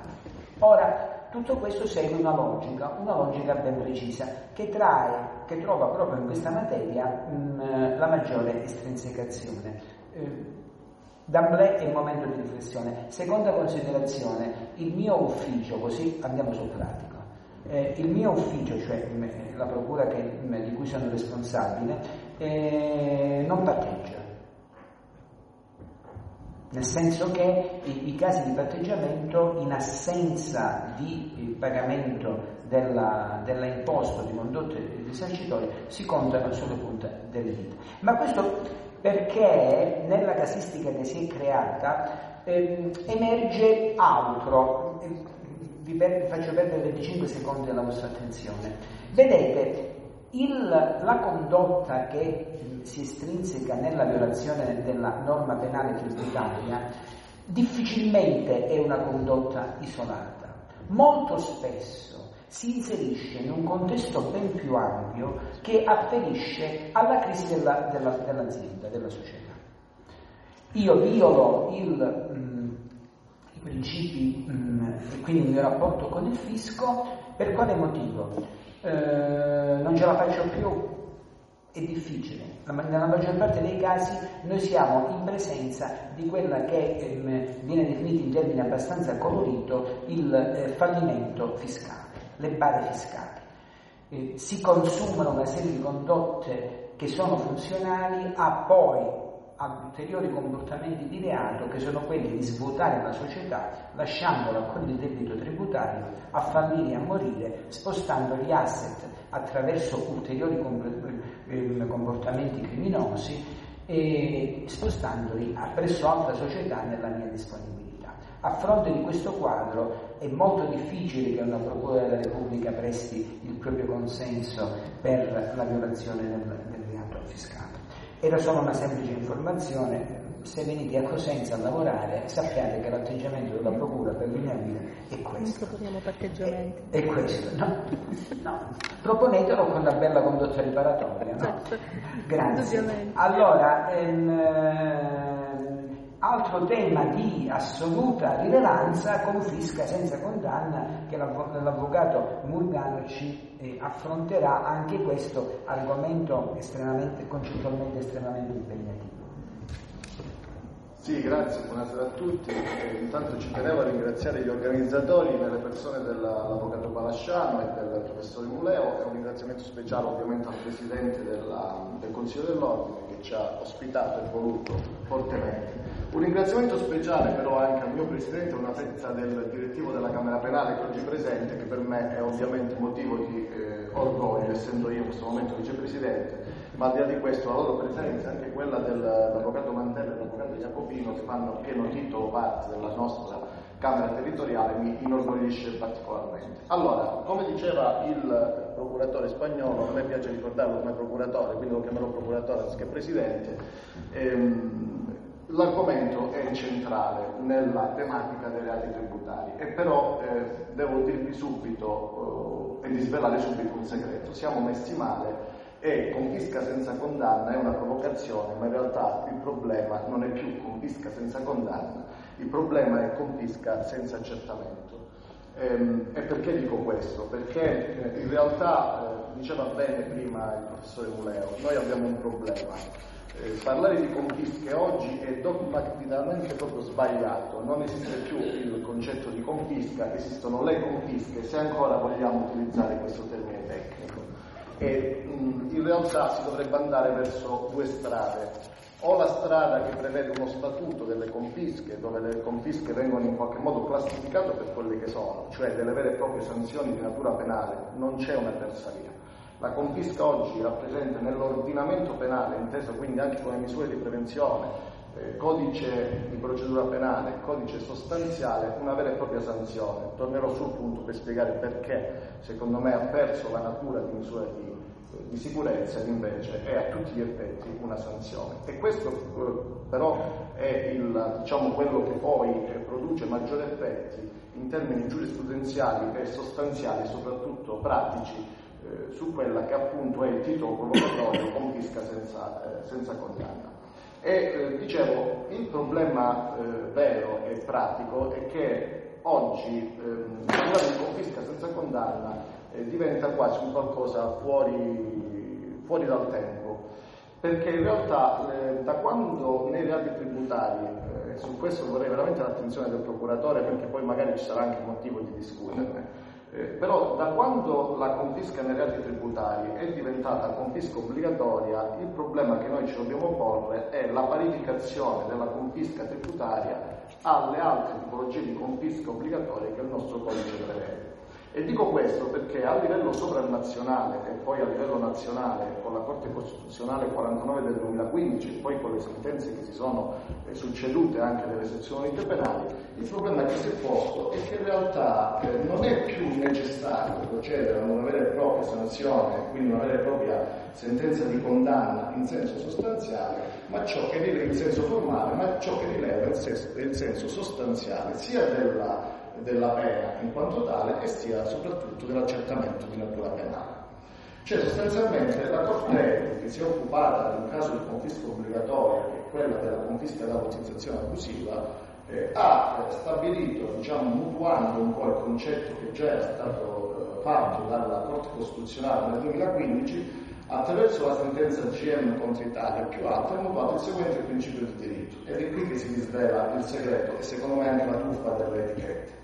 Cioè è stato stabilito che non occorre più una sentenza di condanna in senso formale per applicare una sanzione quale quella della confisca, ma che è bastevole che vi sia un accertamento nel contraddittorio delle parti secondo i canoni del giusto processo. Perché questo si porrebbe eh, sostanzialmente in assoluta compatibilità convenzionale sia con l'articolo 6 della CEDU, paragrafo 2, sia con l'articolo 7 della CEDU che prevede per l'appunto che quando vi è una sanzione di natura penale occorre che l'accertamento si svolga nel contraddittorio delle parti. Come vedrete, come vedete quindi, anziché parlare di confisca senza condanna, qui ci dobbiamo porre un problema diverso. Cioè ci dobbiamo porre il problema della confisca senza accertamento. E perché dico questo? Perché addirittura la Cassazione penale, prima della sentenza della, della, della CEDU GM contro Italia, aveva pensato bene di ritenere che l'accertamento di natura penale eh, fosse ad esempio esperibile anche in assenza di un processo. Quindi solo non vi era bisogno e necessità di una vera e propria sentenza formale di condanna per giungere ad una confisca obbligatoria, ma addirittura si potesse fare a meno del processo. E cioè, faccio un esempio, eh, decreto di archiviazione per intervenuta prescrizione, perché ad esempio quel fascicolo ha riposato per circa 7, 8, 10 anni in un cassetto della Procura della Repubblica, quando poi però il procuratore si accingeva a chiedere l'archiviazione al GIP, faceva la domandina, cioè la richiesta di confisca.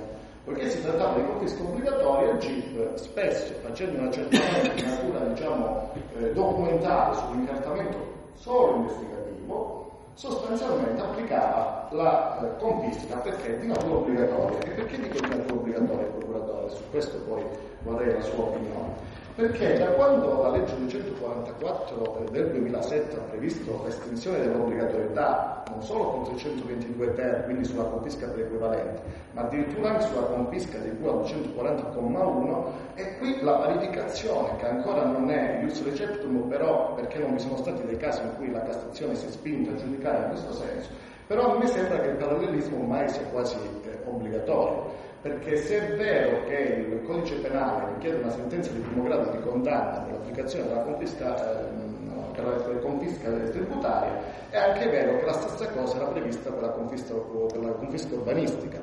Eppure, tutto sommato, poi la Corte Costituzionale prima e la Corte dopo hanno in qualche modo salvaguardato questo tipo di principio. Per cui oggi non è confisca senza condanna e per fortuna, grazie alla sentenza della Corte CERI, quantomeno confisca che necessita di un accertamento di natura penale nel contraddittorio delle parti, ma guardate che il tema è di stretta attualità.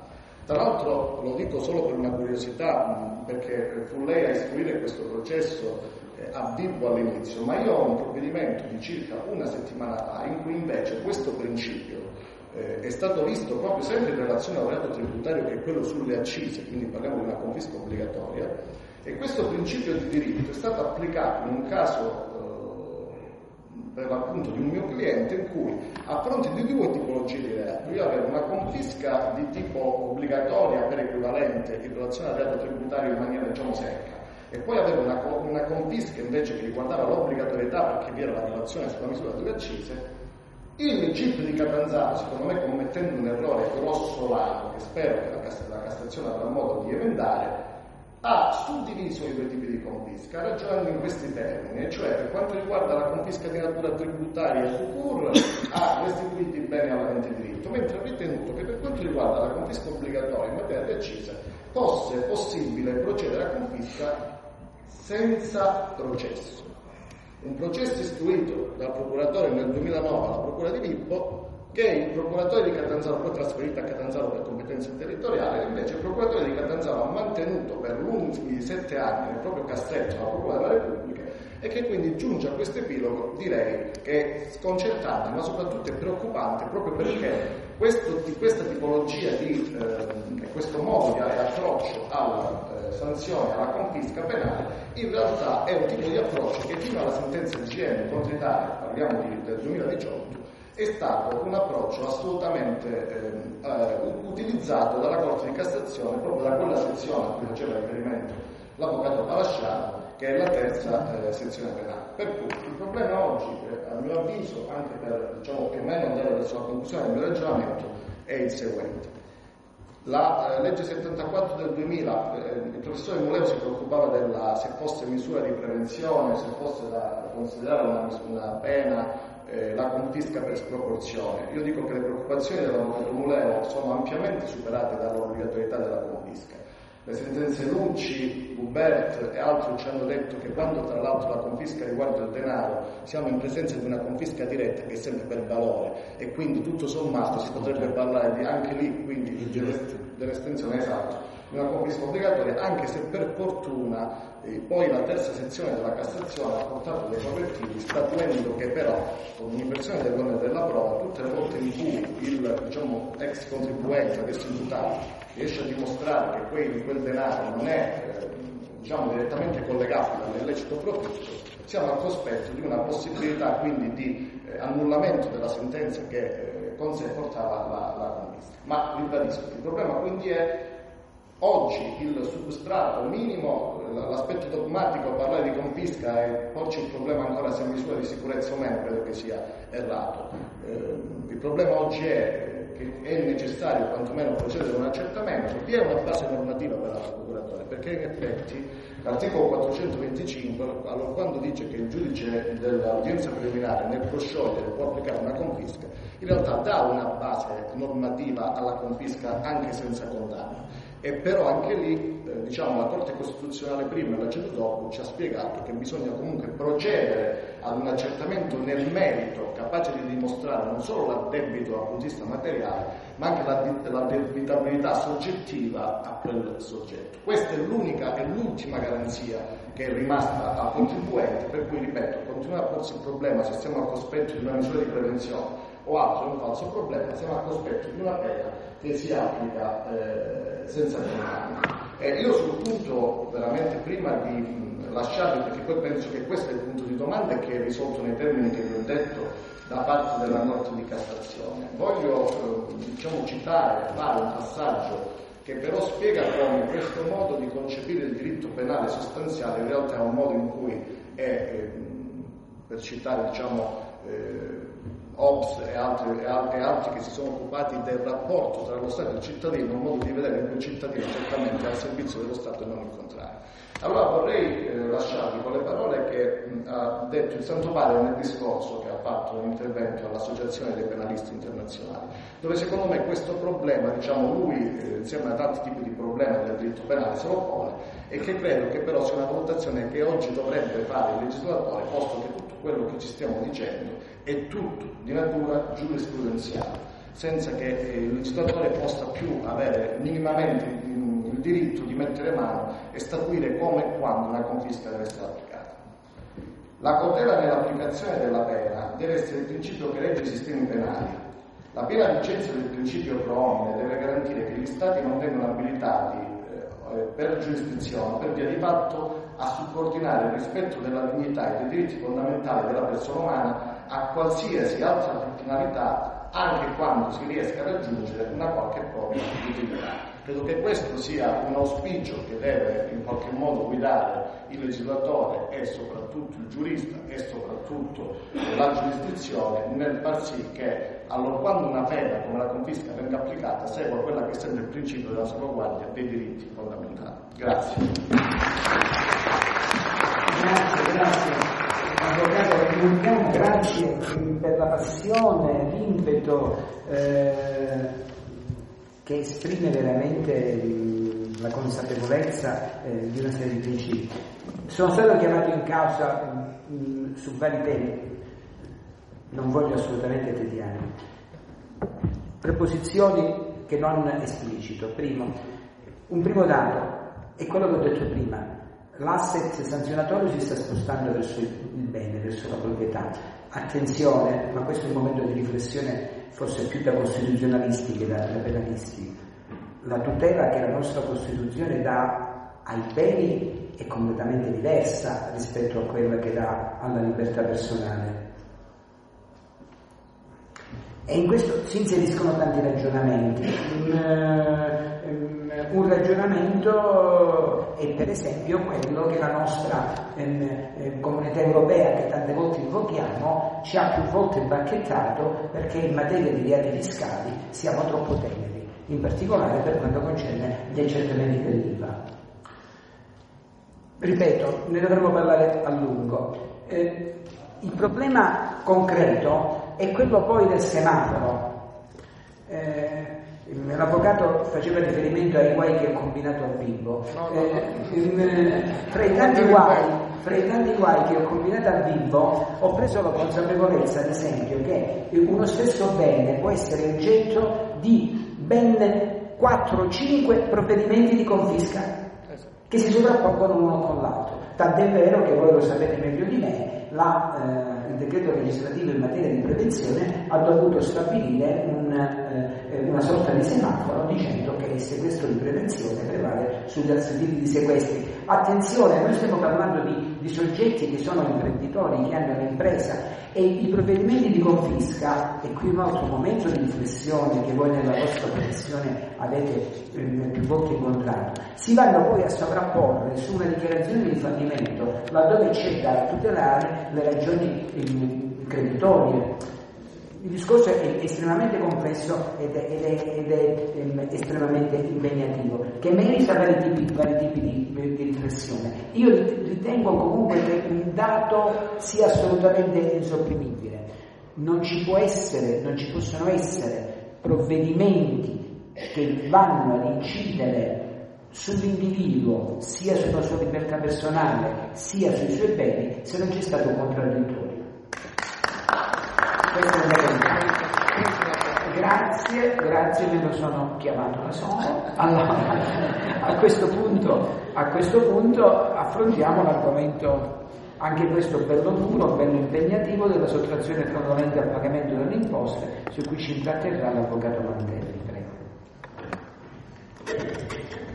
Salve, buonasera a tutti. Eh, mi unisco al ringraziamento sia per il Consiglio dell'Ordine, eh, in persona del Presidente in particolare, che ha accolto con grande favore questa, eh, questo primo incontro, eh, nonché a tutti i relatori, i coordinatori della Commissione che è stata formata in seno al Consiglio dell'Ordine, con, in particolare, eh, con un, un saluto di particolare aspetto nei confronti dell'Avvocato Palasciano per l'impegno organizzativo. Ehm, inizio con una riflessione che eh, mi ha suscitato oh, qualche considerazione fatta dal professore Muleo e dal presidente spagnolo. Il professore Muleo parlava di eh, un'intenzione di far cassa, il eh, presidente spagnolo eh, diceva non dimentichiamo che lo Stato non può consentire che beni acquisiti illecitamente possano essere in circolazione. Ebbene, io eh, ovviamente non posso che apprezzare eh, la riflessione del Presidente perché eh, ci dà eh, l'idea di quello che è ehm, il rigore mm, con cui eh, svolge il suo lavoro sia in seno alle commissioni tributarie sia eh, per quanto riguarda il suo lavoro di procuratore. E quindi ovviamente sicuramente condivido che questi devono essere, sono quantomeno formalmente i principi che eh, sono alla base delle eh, riforme che sono state fatte, soprattutto negli ultimi dieci anni. Ritengo però, alla luce soprattutto di questo approfondimento che ho fatto per questo intervento, che da una serie di orientamenti della Cassazione eh, emerga tuttavia eh, un altro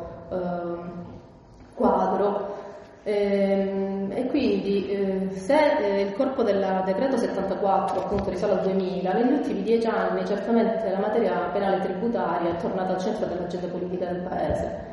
E, e ritengo, e non sono ovviamente la sola, eh, che mh, evidentemente si è ritenuto che affidare al sistema penale ehm, alcuni aspetti della riscossione, perché poi è quello che di fatto succede nella, nella, nella realtà, eh, in qualche maniera ha voluto significare mh, chiedere aiuto ad un sistema che per qualche motivo, per come è strutturato, nonostante ci, ci lamentiamo delle lentezze e delle lungaggini, probabilmente è più efficace nel raggiungimento di determinati obiettivi. E quindi è come se supplisse fondamentalmente ha un apparato amministrativo di accertamento e di riscossione che evidentemente non riesce a dare delle risposte immediate, perché anche laddove vi sia la trasmissione repentina di una notizia criminis e parallelamente un'azione revocatoria per tentare appunto di recuperare un bene, è evidente che tutto questo non può avvenire in tempi celeri. Eh, in quanto per, per, pensiamo a quanto tempo può volerci ad ottenere una sentenza di passaggio in giudicato che dichiara la nullità di un contratto per violazione di norme imperative. Quindi è evidente che eh, la pretesa erariale rischiava di essere ed era molto diciamo mm, delusa, restava delusa, le legittime aspettative sicuramente non venivano soddisfatte. E quindi da un iniziale reato che somiglia a quello che, di cui parleremo adesso, che era contenuto appunto originariamente nell'articolo 97 del DPR 602 del 73, e prima ancora frode nell'esecuzione esattoriale nel Regio Decreto del 31, la norma dell'articolo 11 che è come è stata strutturata e poi anche modificata nel 2010 all'interno del decreto 74 del 2000 sicuramente è riuscito probabilmente a dare delle risposte. Eh, il reato in questione eh, è considerato un reato di pericolo concreto e consiste in quella condotta eh, posta in essere con vendite simulate o altri atti fraudolenti attraverso il quale un soggetto che abbia già conoscenza di avere un debito tributario eh, appunto ponga in essere queste condotte sui propri o altrui beni, perché ovviamente può essere responsabile anche l'amministratore di una società, che siano idonei a eh, compromettere totalmente o parzialmente il recupero del tributo da parte dell'erario. Nel caso di specie si deve trattare di imposte, sul valore, eh, imposte sui redditi o sul valore aggiunto. C'è una soglia di punibilità che sono i 50.000 euro, poi la norma prevede una, un aumento di pena qualora la soglia sia superiore ai 200.000. Il secondo comma in questione parla invece delle transazioni fiscali e dice che commette lo stesso reato il soggetto che nel presentare documentazione per divenire una transazione fiscale ehm, evidenzi degli elementi passivi ehm, superiori 50, a 50.000 euro o degli elementi attivi inferiori per dare idea di avere un patrimonio differente da quello che in realtà ha e così eh, per, con la finalità ovviamente sempre di eh, compromettere il recupero dell'erario da parte dell'erario. Il soggetto attivo eh, del reato, mh, sebbene la norma dica chiunque, sostanzialmente è come se fosse un reato proprio, perché questo chiunque non può che essere un contribuente, cioè un soggetto che ha ehm, un debito nei confronti dell'erario. È concepito un reato eh, proprio a soggettività allargata in quanto si ritiene possibile il concorso in quanto trattandosi di atti dispositivi sui beni, ovviamente c'è sempre una sorta di concorrente necessario ed è sufficiente che questo soggetto, per essere dichiarato concorrente nel reato, sia consapevole dello scopo del soggetto che si disfa del bene, che è quello di eludere le legittime aspettative del fisco. E, quindi, per esempio, in un caso in cui un soggetto aveva acquistato fittiziamente eh, un immobile, eh, comunque con soldi del proprio compagno, addirittura procurati dal proprio compagno, per un prezzo inferiore a quello oh, di mercato e che poi l'aveva rivenduto a un prezzo reale, è stato ritenuto ovviamente concorrente nel reato e ha subito la confisca. Per quale importo? Per l'importo, ehm, per il valore del bene come venduto a prezzo di mercato e poi spiegheremo eh, le ragioni di questo. L'elemento soggettivo del reato quindi è il dono specifico, in quanto il soggetto deve avere come scopo di rendere inefficace la riscossione il recupero da parte del fisco e quindi o di, aver, di renderlo totalmente impossibile o di ridurlo o di renderlo più difficoltoso. L'elemento oggettivo ovviamente è eh, l'alienare simulatamente, qui vengono uh, in aiuto i concetti di simulazione assoluta e relativa che sono tipici del diritto civile, quindi una volontà che non corrisponde eh, a quella reale eh, sottostante dei soggetti che pongono in essere l'atto oppure con altri atti fraudolenti. Questa nozione di altri atti fraudolenti si è prestata a molteplici problemi eh, pratici e ovviamente a molte polemiche sia giurisprudenziali che dottrinali, in quanto ovviamente si è ritenuto che sia lesiva dei principi di tassatività e di determinatezza, poiché fondamentalmente è una dicitura veramente troppo ampia nello specifico si parla sostanzialmente di atti che eh, dispongono dei beni e quindi può essere un'alienazione, può essere una donazione, può essere una scissione, una gestione di ramo di azienda, eh, un trust, un fondo patrimoniale, quindi tutti strumenti che sono normali strumenti eh, del privato piuttosto che dell'impresa nella normale attività di pianificazione dell'attività dell'impresa piuttosto che di eh, vita di un soggetto o di un comune cittadino che però hanno una componente di artificio o di inganno e quindi in quel senso vengono considerati fatti fraudolenti. È considerato un eh, reato eh, fondamentalmente istantaneo e quindi che si consuma nel momento in cui il soggetto sa di avere un debito, che si consuma nel momento in cui pone in essere le azioni. Quindi il pagamento successivo dell'imposta non ha nessuna valenza, non ha nessuna conseguenza, perché essendo un reato di pericolo l'evento non, non ha nessuna importanza. Quindi il pagamento successivo non ha nessuna efficacia e quindi all'articolo 11 non si applica l'articolo 13, eh, che quindi eh, comprende, parla appunto delle cause di non punibilità. È previsto solo una circostanza attenuante, è considerata una circostanza attenuante della pena. E, ehm, e, così come è influente l'eventuale annullamento di cartelle del fisico accertamento da parte delle commissioni tributarie, quindi tutte le fasi successive sono perfettamente ininfluenti. Anche in questo caso, essendo una soglia molto anticipata, talmente tanto anticipata, quindi molto centrata sull'elemento soggettivo del dolo specifico, ma paradossalmente in alcune sentenze sembra quasi entrare nel campo delle mere intenzioni.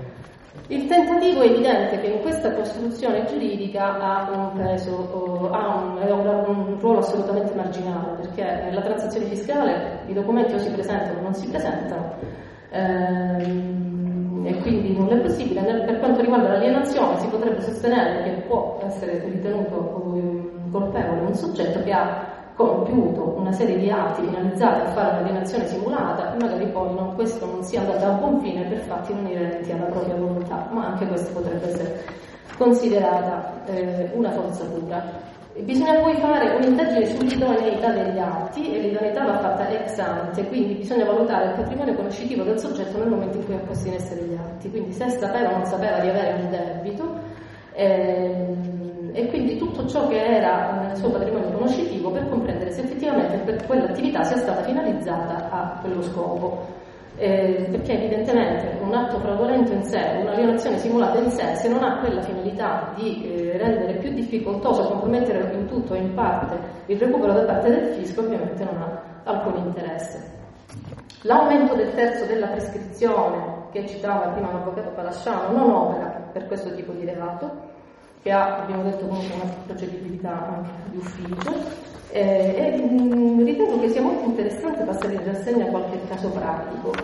Eh, il reato eh, negli ultimi dieci anni, perché mh, mm, ovviamente è stato rimpolpato per renderlo mh, mm, a questo punto anche molto più afflittivo, perché con la finanziaria 2008 viene eh, estesa la confisca per equivalente, eh, il, il comma 143 dell'articolo 1 della finanziaria 2008 ehm, cita una serie di reati tra, eh, tributari, tra cui anche l'articolo 11, e dice ah, si applica adesso il 322 ter, quindi fa un richiamo al codice penale.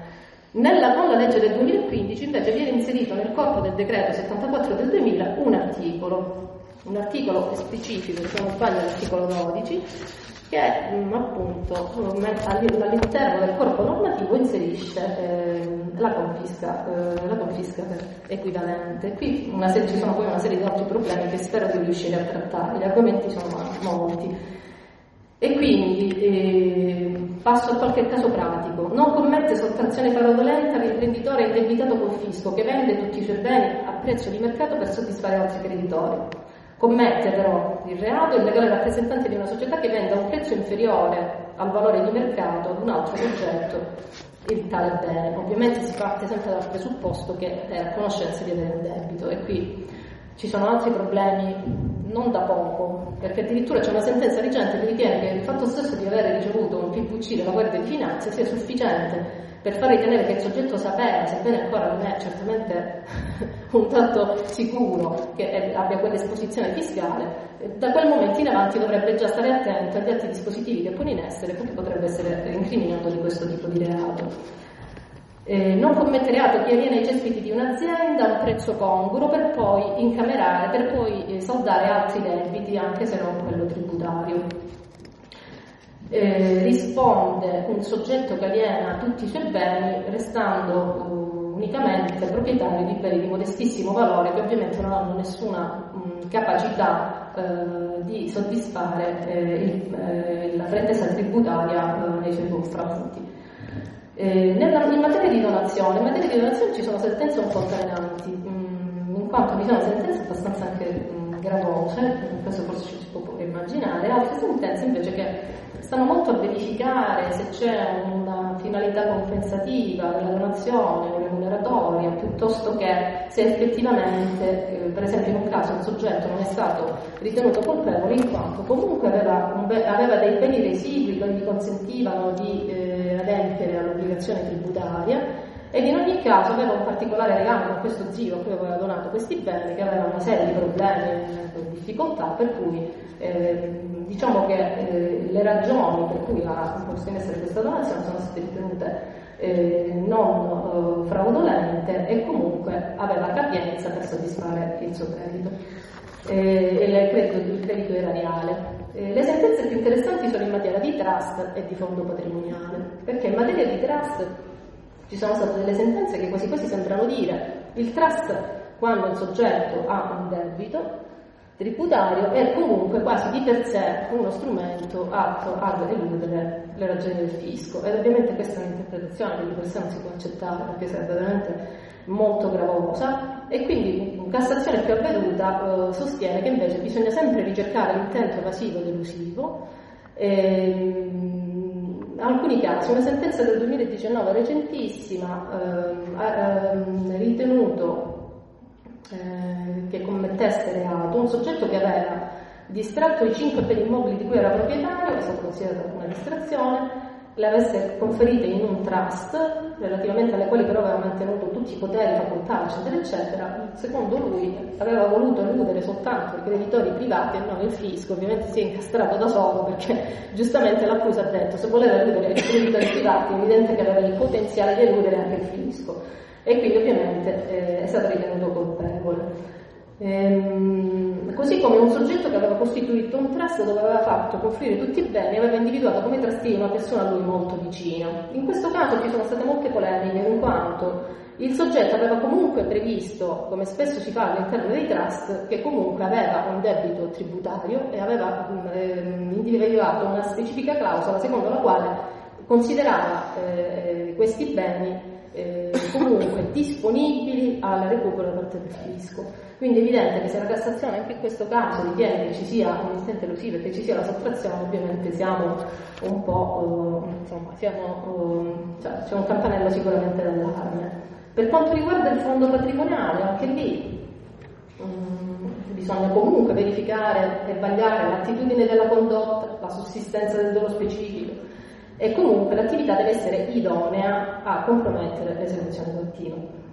Per esempio, è stato ritenuto responsabile del reato il contribuente che ha conferito due immobili in un fondo patrimoniale dopo la notifica di tre avvisi di accertamento. In un altro caso, un soggetto aveva conferito solo la nuda proprietà di un immobile e questo già di per sé è stato considerato un atto fraudolento perché è evidente che se conferisci solo la nuda proprietà comunque i frutti sono dell'usufruttuario quindi di fatto stai distogliendo il bene nella sua credibilità eh, per cui ovviamente in questo caso è stato ritenuto commettere reato. C'è una sentenza molto interessante ed è una cosa che, di cui tra l'altro mi sto interessando in un processo in cui sono anche insieme all'avvocato Lasciano sulla gestione di ramo d'azienda. Questo è un caso che credo possa interessare tutti, sia avvocati che commercialisti, ovviamente anche il nostro eh, Presidente. Eh, questa, eh, nell'ipotesi di gestione di ramo d'azienda, eh, nonostante ci sia l'articolo 14 eh, del decreto legislativo 497 del 97 che parla di obbligazione solidale, quindi c'è un'obbligazione solidale con determinati limiti tra il cedente e il cessionario,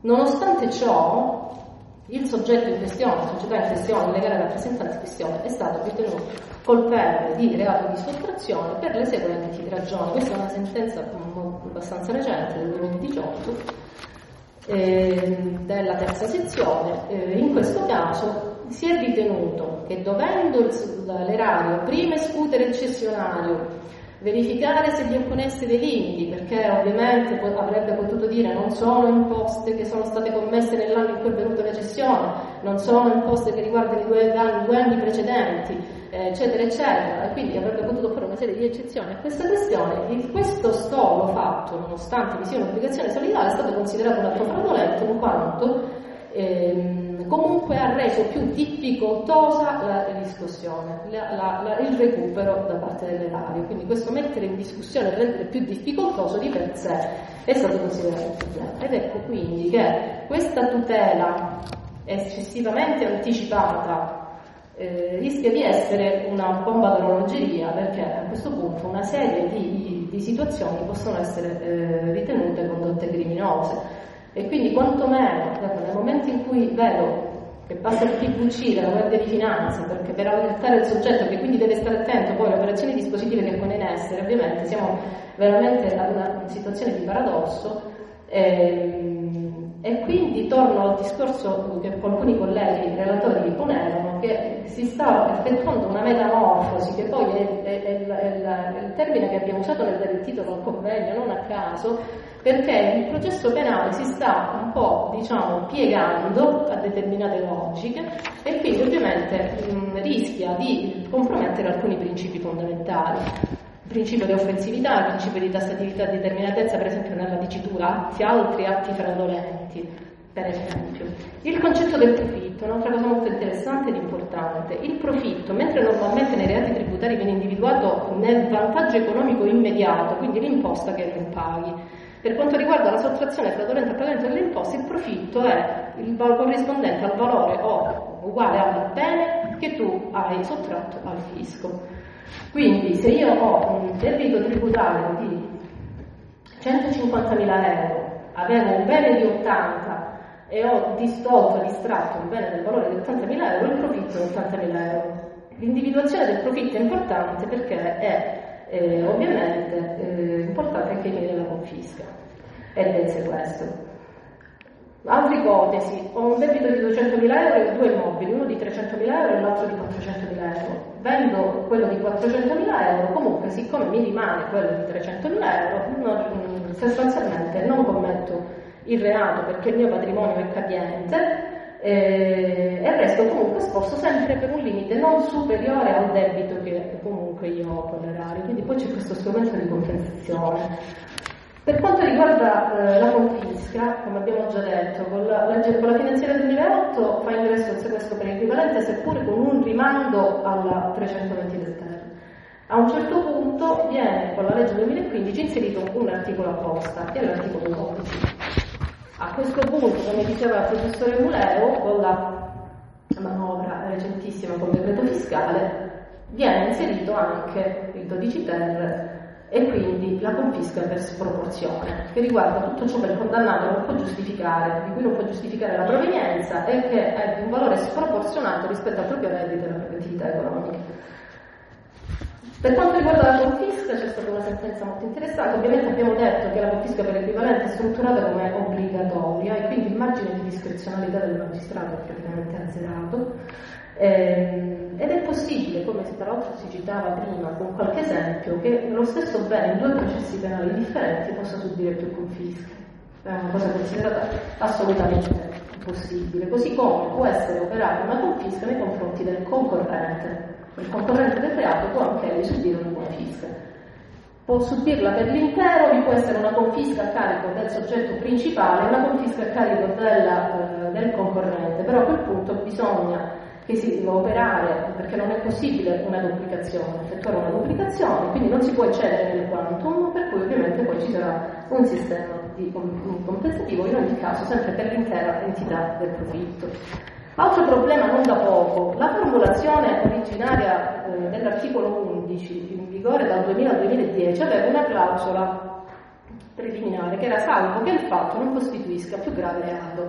È evidente che questa clausola era stata apposta eh, per regolamentare i rapporti tra il reato di sottrazione fraudolenta al pagamento delle imposte e il reato di bancarotta fraudolenta, di cui al 216 della legge fallimentare.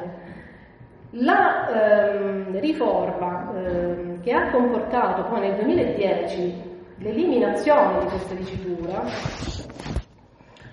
ovviamente ha creato una serie di problemi applicativi, una serie di problemi applicativi perché a questo punto ci si pone il problema essere posto anche la Cassazione, essere posto la dottrina, questo cosa vuol dire? Che possono sussistere entrambi i reati, in fondo le condotte si somigliano molto. La distruzione, l'occultamento, la distruzione, la dissipazione, certo in un caso c'è un imprenditore, nell'altro non necessariamente, però sostanzialmente le condotte si somigliano molto. Ebbene, la Cassazione non ha parlato di concorso apparente di norme, ma ha parlato in, molti, in alcuni casi di concorso formale di reati. Quindi paradossalmente, non ritenendo che le condotte siano esattamente uguali, paradossalmente si potrebbe si potrebbero contestare entrambe. È evidente che queste sono delle, delle, derive, delle derive abbastanza inquietanti. Ultimi aspetti, esatto, ultimi aspetti, ha ragione il Presidente, qualche riflessione. La soglia di punibilità, la soglia di punibilità su 50.000 euro, solo che la norma parla di imposte, sanzioni e interessi. E qui una criticità, come fa il soggetto a avere così chiaro se ha superato i 50.000 euro quando è borderline, visto che gli interessi sono un qualcosa che decorre, scorre, le sanzioni vanno da un minimo a un massimo, mm, possono subire delle, eh, a discrezione dell'amministrazione, eh, peraltro in caso di continuazione ovviamente hanno delle, delle, varianti, per cui è evidente che questo è un aspetto critico, quindi oltre al concetto di atti fraudolenti che è troppo indeterminato, probabilmente ci si aspetta, almeno i penalisti puristi, che ci sia una specificazione più chiara, e ovviamente la soglia di punibilità strutturata in questi termini ovviamente è evidente che crea una serie di problemi pratici. Mi scuso, avrei voluto dire molte più cose, ma il tempo è poco, grazie. Eh, Grazie, grazie all'avvocato Mantelli per la sua assoluta precisione. Ehm, l'ultimo intervento è dell'avvocato Jacopino ed è estremamente suggestivo, dalla Santa Ricco all'ergastolo processuale. Ehm, io faccio una, una sola affermazione, perché poi con l'avvocato concludiamo i nostri lavori se non ci cacciano. Allora, eh, penso che fra gli addetti ai lavori sia in corso una sorta di ehm, colletta per trovare un killer per uccidere chi ha scritto la sentenza Tarico, perché ormai ne, ne, ne abbiamo così, siamo arrivati a un, a un livello tale di saturazione nell'analisi di questa benedettissima sentenza che probabilmente siamo andati molto al di là di quello che si è voluto, si è voluto fare. Io vi ringrazio, mm, vi ringrazio per avermi invitato e ritengo una cosa importante, che mm, magistratura e avvocatura eh, sono sulla stessa barca. Noi dobbiamo mm, pensare, eh, riflettere e valutare insieme. Forse, ma qui è un tema che dovremmo affrontare insieme, l'ergastolo processuale non è tanto in materia tributaria, ma quando questa terribile riforma sulla prescrizione che ci incombe sulla testa e su cui persone molto più importanti di me nella magistratura hanno espresso le massime riserve.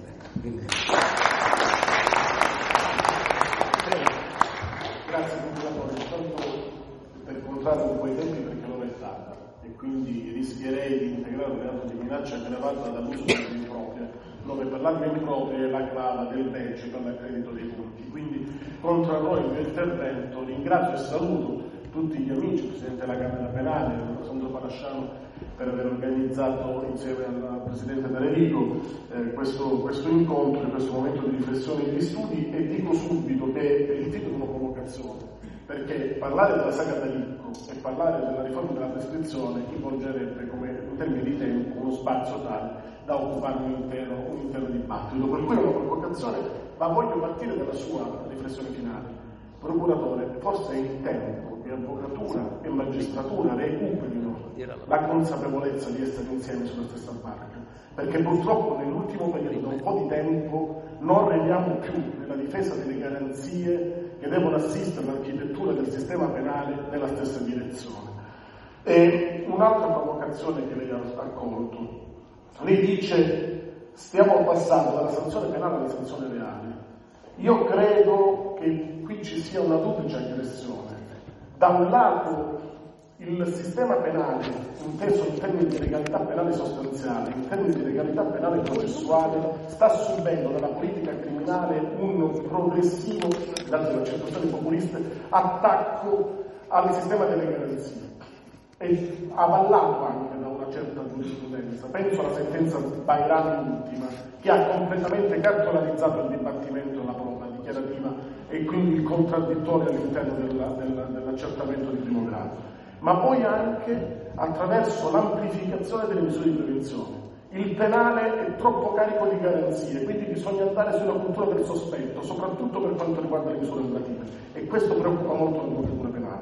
Non è un caso che l'Unione delle Camere Penali di recente abbia avvertito l'esigenza con i docenti e con l'accademia tutta, eh, professori di diritto penale, di diritto processuale penale, l'esigenza di riaffermare in un manifesto i principi del diritto penale militare. Riforma della prescrizione, perché dalla saga Taricco alla riforma della prescrizione? Perché credo che la sentenza Taricco Non voglio entrare nelle dinamiche del dialogo tra corti o nello scontro tra corti, però credo che la sentenza Taricco abbia affermato dei principi fondamentali. Uno, che quando il livello di garanzia interno di civiltà giuridica è superiore a quello convenzionale, noi non siamo disponibili ad arretrare di un centimetro rispetto al nostro, alla nostra cultura giuridica. C'era stato da parte della eh, Corte di Giustizia per vero nella seconda sentenza Taricco etero indotta da un'erronea ordinanza di remissione della questione pregiudiziale del giudice di Cuneo, perché di questo si lamenta nella seconda sentenza Taricco la Corte di Giustizia, il tentativo di affermare la prevalenza degli interessi finanziari dell'Unione attraverso una compressione del nostro istituto della prescrizione, che come sappiamo a livello sovranazionale è istituto di diritto processuale perché non appartiene alle legalità sostanziali. La nostra Corte ha detto in maniera chiara e netta che la prescrizione del nostro ordinamento eh, accede alla legalità sostanziale ed è coperta dall'articolo 25 secondo comma, quindi non è derogabile questo sistema di garanzia interno. E questo principio è molto importante perché ci richiama poi la schizofrenia legislativa di un legislatore che animato dalle esigenze populiste non attende neanche di verificare, di sperimentare l'applicazione della riforma Orlando sulla prescrizione perché ha l'esigenza populista di far credere che le istanze securitarie si possano in qualche modo compensare con l'imputato per sempre. Ed è questa la cosa inaccettabile, perché cosa com- comporta la riforma della prescrizione che entrerà in vigore dall'1 gennaio 2020, una riforma che è stata pubblicata con legge 9 gennaio 2019 con la spazza corrotti e che è stata subito sospesa nella sua eh, entrata in vigore, quindi negli effetti, perché si, si, si, è promesso che ci sarebbe pensato una riforma strutturale in materia, invece poi ci troviamo di fronte alle porte come si può dire l'1 gennaio 2020, a meno che non ci sia un'evoluzione copernicana, questa norma entrerà in vigore. Eh, tant'è che è stata battezzata come spazza prescrizione. La riforma Orlando, come ricorderete, due anni fa aveva introdotto due ipotesi di sospensione, ragionevoli, ancorché diciamo dilatatori in termini di prescrizione, che erano quella della dilatazione dei termini di un anno e sei mesi tra primo e secondo grado e di un altro anno e sei mesi tra giudizio di secondo grado e quello di Cassazione in ipotesi di sentenza di condanna, con un meccanismo recuperatorio dell'eliminazione dell'effetto sospensivo in ipotesi di assoluzione. Invece la riforma della prescrizione ha introdotto un meccanismo che poi sottende anche una truffa delle etichette, non si parla, si parla di sospensione della prescrizione, ma l'effetto in realtà è di blocco della prescrizione, perché non modifica l'assetto complessivo della CDL, ma incide sulla durata, tanto quanto al quo, quanto per quanto riguarda il DS AQM. Per quanto riguarda il DS quo, la riforma incide prevalentemente sulla disciplina del reato continuato perché a differenza di quello che si era introdotto con la CDL, cioè l'ipotesi di, di, applicazione della disciplina della continuazione, la decorrenza del termine di prescrizione dovesse essere riguardata per ciascuna fattispecie di reato contestata, perché avvinta dal vincolo della continuazione, con la riforma nuova della prescrizione, della spazza prescrizione, invece si ritorna alla misura unitaria del reato continuato anche ai fini della decorrenza del DSV del termine della prescrizione, che quindi per tutti i reati decorrerà dall'ultimo reato consumato al vincolo della, vincolo della continuazione. Ma gli effetti effettivamente cancerogeni per il nostro sistema processuale sono eh, determinati dalla DSQM, perché è lì che si gioca la vera truffa delle piedi. Si prevede infatti che con l'emissione del decreto di condanna ovvero con la sentenza di condanna di primo grado, si sospenda, questo è il lemma utilizzato, la prescrizione. In realtà non c'è nessun effetto né sospensivo né interruttivo, perché sospensione e interruzione sotto il profilo etimologico e semantico significa che qualcosa poi da un momento in poi riprende a decorrere, invece si tratta di un vero e proprio blocco perché ci sarà la cessazione degli effetti del eh, decorso del tempo ai fini istintivi del reato, dalla sentenza di primo grado, dal decreto di condanna, fino alle pronunce definitive. Quindi in questo modo si introduce il meccanismo dell'imputato per sempre dell'ergastolo processuale, di qui anche la provocazione del titolo. Guardate, anche io qui vorrei fare una breve parentesi di esperienza personale, prima di entrare diciamo, negli ultimi, nelle ultime battute del mio intervento. La CDL ha raddoppiato i termini di prescrizione per l'omicidio colposo da sinistro stradale. Mi trovo dal 2008 a dover ancora arrivare una sentenza di primo grado e assisto le parti civili, perché qui i riflessi sono anche sulle vittime del reato, perché in considerazione del raddoppio dei termini di prescrizione, con la riserva che la prescrizione comunque per quella tipologia di reato non maturava, ancora oggi nel 2019, quindi dopo 11 anni, io assisto le vittime, le vittime del reato non hanno una risposta di giustizia sull'eventuale sussistenza dell'ipotesi di responsabilità penale a carico del conducente del veicolo che si è scontrato con la signora che poi è deceduta. Questa norma è una norma di chiara ispirazione populista, ma che poi in realtà fa danno alle vittime alle casse dello Stato e all'imputato. E vediamo perché. Alle vittime. Quale risposta di giustizia ci può essere per una vittima quando per effetto dell'annullamento dell'effetto del decorso del termine di prescrizione dopo la sentenza di primo grado si possono avere imputati per sempre e quindi persone offese per sempre. La risposta di giustizia arriverà quando arriverà perché per i giudici non ci sarà più l'esigenza di rispettare un time di risposta della domanda di giustizia. Per lo Stato perché vedete, un'altra truffa di questa norma è che lo Stato con la Pinto, per effetto della durata irragionevole dei processi penali, sarà chiamato a risarcire le persone sottoposte sine die a procedimento penale, siano esse persone offese, parti civili, siano essi imputati, perché la durata irragionevole del processo è sanzionata anche economicamente. Sarebbe stato forse più opportuno e più ragionevole investire sin d'ora e non spalmare sulle future generazioni il costo economico di una simile operazione, oltre che sociale e processuale, prevedendo un investimento di risorse che consentisse una risposta di giustizia. La Corte d'Appello di Brescia non ha esitato a dire che il carico della, della, della, della domanda di giustizia che hanno nel loro distretto è tale che non possono rispondere a tutti. Questo penalismo deve finire. Questa virata verso il diritto penale massimo, perché tutto debba essere coperto dal diritto penale, non permette ai giudici di dare risposte di giustizia. Lo hanno scritto nero su bianco, con grande coraggio. Ma soprattutto quello che, quello che ehm, incide maggiormente su questa riforma è sul, sull'imputato. Permettetemi di dire due cose. Uno, L'effetto irrazionale di questa riforma si verifica anche nel momento in cui non distingue tra sentenza di assoluzione e sentenza di condanna, indipendentemente che un soggetto sia stato assolto o condannato sia l'effetto, tra virgolette, sospensivo. Due, per fortuna nella sentenza della Corte Costituzionale con la Taricco si è affermato che la prescrizione è istituto un diritto penale sostanziale, quindi quantomeno sappiamo il principio di retroattività. Ma attenzione, perché c'è già qualcuno che sostiene che siccome la norma è stata pubblicata a gennaio del 2019, ancorché entrerà in vigore nel 2020, per la prevedibilità della disciplina normativa, già chi ha commesso gli atti del 2019, secondo questa impostazione, dovrebbe accedere e essere sottoposto alla disciplina che entrerà in vigore nel 2020, proprio per il principio della prevedibilità della fattispecie, della fattispecie eh, concreta, della fattispecie astratta, che disciplina il nuovo istituto della prescrizione. Chiaramente eh, tesi non condivisibili da parte mia, ma il mio pensiero conta poco. Eh, violazioni, perché credo che noi avvocati, volendo dare anche un taglio pratico nel mio intervento, dobbiamo porci il problema di sollevare questioni di legittimità costituzionale, perché questo assetto della prescrizione contrasta con dei principi fondamentali che disegnano l'architettura costituzionale del sistema penale. Intanto, ragionevole durata del processo, 111 della Costituzione e articolo 6 della Convenzione europea dei diritti dell'uomo. Secondo, è compatibile con la presunzione di innocenza di imputato per sempre. Problema del 27,2. Se un soggetto è assistito alla presunzione di innocenza può rimanere incastrato nelle maglie della giustizia die.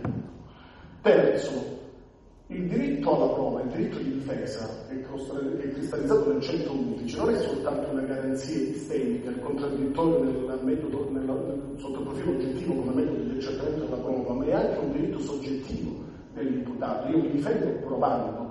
Quale diritto alla prova posso esercitare quando il mio processo in un sistema accusatorio dura per sempre? Qual è il recupero di memoria che può avere un testimone dopo dieci anni, soprattutto in un meccanismo come il nostro, dove prima per spinta giurisprudenziale, sovranazionale sempre, poi positivizzato dal legislatore, anche il giudizio d'appello non dovrebbe più essere rigorosamente cartolare, perché ogni volta c'è necessità di riesaminare una prova per la sua decisività ai fini decisori, il giudice d'appello deve procedere alla riedizione della prova dichiarativa. E che senso ha di sentire un testimone dopo 15 anni? Ma soprattutto, la compatibilità con l'articolo 27 terzo comma della Costituzione, la finalità rieducativa della pena. Qual è il fondamento giustificativo della prescrizione? Bilanciare un contrapposto interesse. Da un lato l'esigenza di risposta di giustizia rispetto ad uno strappo con la società, che però ontologicamente, fisiologicamente si affievolisce con il decorso del tempo. C'è un momento in cui matura il diritto all'oblio, è chiaramente proporzionato alla gravità del fatto, ma soprattutto c'è un'esigenza personalistica, c'è l'esigenza anche di assicurare che la risposta di giustizia rispetto a un soggetto imputato arrivi in un tempo ragionevole, perché altrimenti la pena rischia di arrivare quando il soggetto è totalmente cambiato. Che senso ha punire dopo 40 anni un soggetto? Noi tutti avvertiamo quanto a, oggi io ho 40 anni, certamente sono un soggetto diverso rispetto a quello che ero 20 anni fa. Se la pena rispetto a un delitto che ho commesso 20 anni fa arriva dopo 20 anni, qual è la funzione rieducativa che può assumere rispetto alla capacità di autodeterminazione che allora aveva? Oltre che c'è un principio anche che è la teoria dell'emenda, che prevede che c'è un tempo attraverso il quale il soggetto in qualche modo si riadatta socialmente connettivo della società. E quindi è chiaro che ci troviamo di fronte ad una riforma che è frutto di spinte di un'irrazionalità di fondo, che esprime una crisi più vasta. Con il professore Domenico Pilotto ho avuto il privilegio di recarmi a Chicago recentemente proprio discutendo di una crisi che è sistemica, crisi di sovranità e crisi del pragmatismo penale. Il vero problema qui è la crisi della sovranità. Purtroppo le spinte populiste hanno, hanno determinato una funzione applicatrice del Parlamento. Siamo alla crisi del parlamentarismo. Il nostro articolo 1 della, della Carta Costituzionale prevede sì che la sovranità appartenga al popolo, perché l'esercita nelle forme e con i limiti. E la, il diritto penale è sottratto alla democrazia diretta proprio perché il Parlamento deve fungere da stanza di compensazione delle opposte istanze sociali. Ed è proprio la scelta di razionalità che è demandata al Parlamento. Mentre invece oggi, anche attraverso bella battuta eh, social del professore Mureo, le spinte populiste hanno fatto sì che il Parlamento sia diventato soltanto un mero recettore delle istanze sociali, senza un meccanismo di vera compensazione. Per cui ci troviamo di fronte ad una promessa, ad uno scambio di promesse tra istanze di sicurezza sociale e consenso elettorale, che in qualche modo la deriva populista politica agita nel nostro sistema. Ecco perché questa non è una norma che noi possiamo tollerare ed ecco perché sono fiero di far parte di una comunità di operatori e di giuristi che sta conducendo una battaglia ideologica contro questa riforma che ci vedrà non solo impegnati in una futura estensione, ma addirittura proprio una maratona oratoria per resistere alla deriva populista che anche la prescrizione dopo la legittima difesa e tante norme di questo tipo importano nel nostro sistema penale. Consentitemi di dire due battute, anche perché chiunque volesse, non lo faccio per ragioni di tempo perché ho finito, voglio concludere, però abbiamo fatto, l'Unione delle Camere Penali ha fatto più ricerche, sia per dimostrare come gli avvocati non abbiano alcuna incidenza sul decorso del termine di prescrizione per quanto riguarda l'estinzione dei reati nell'ambito della celebrazione dei processi, sia per quanto riguarda il nuovo eh, termine di prescrizione per la gran parte dei reati, anzi per la totalità dei reati, eh, per effetto della riforma Orlando. Oramai con la riforma Orlando non avremmo potuto celebrare un processo in uno spazio inferiore ai 10 anni. E allora la domanda che ci poniamo, quant'è la quota di tempo che un cittadino deve ipotecare per poter regolare il proprio rapporto con lo Stato e col sistema penale? Quando è che deve cessare il mio diritto di programmare la mia vita e di non rimanere ostaggio della giustizia penale? E questa è la domanda fondamentale che noi ci dobbiamo porre, perché oggi abbiamo perso il concetto di diritto penale come magna carta del reo.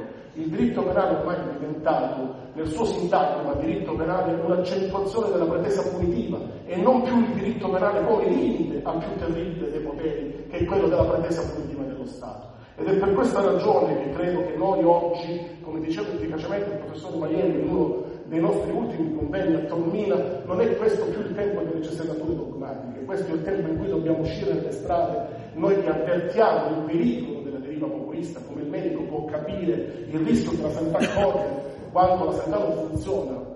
Noi dobbiamo uscire nelle strade per rivendicare la necessità che lo statuto di garanzia che esiste il diritto penale è uno statuto che assicura la tutela delle nostre libertà individuali. Guardate quello che sta succedendo in Turchia chi conosce la storia turca comprende quello che sto dicendo. E allora ho concluso veramente. L'esigenza del diritto penale liberale. Diceva Beniamino Migliucci nella prefazione al, libro Lettera Francesca, che le lettere che Enzo Tortora eh, scriveva alla, alla compagna Francesca quando era in carcere, il, il processo penale è come le malattie, non ci si accorge di quanto male faccia finché non bussa alla nostra porta. Voglio concludere con Francesco Carrara. Eh, la libertà è il diritto e chi coltiva la scienza del diritto bisogna che riconosca la sovranità di questo, soprattutto la sovranità della terra. Bisogna che i giuristi siano liberali quando non siano ignoranti o asserviti al potere. Vi ringrazio.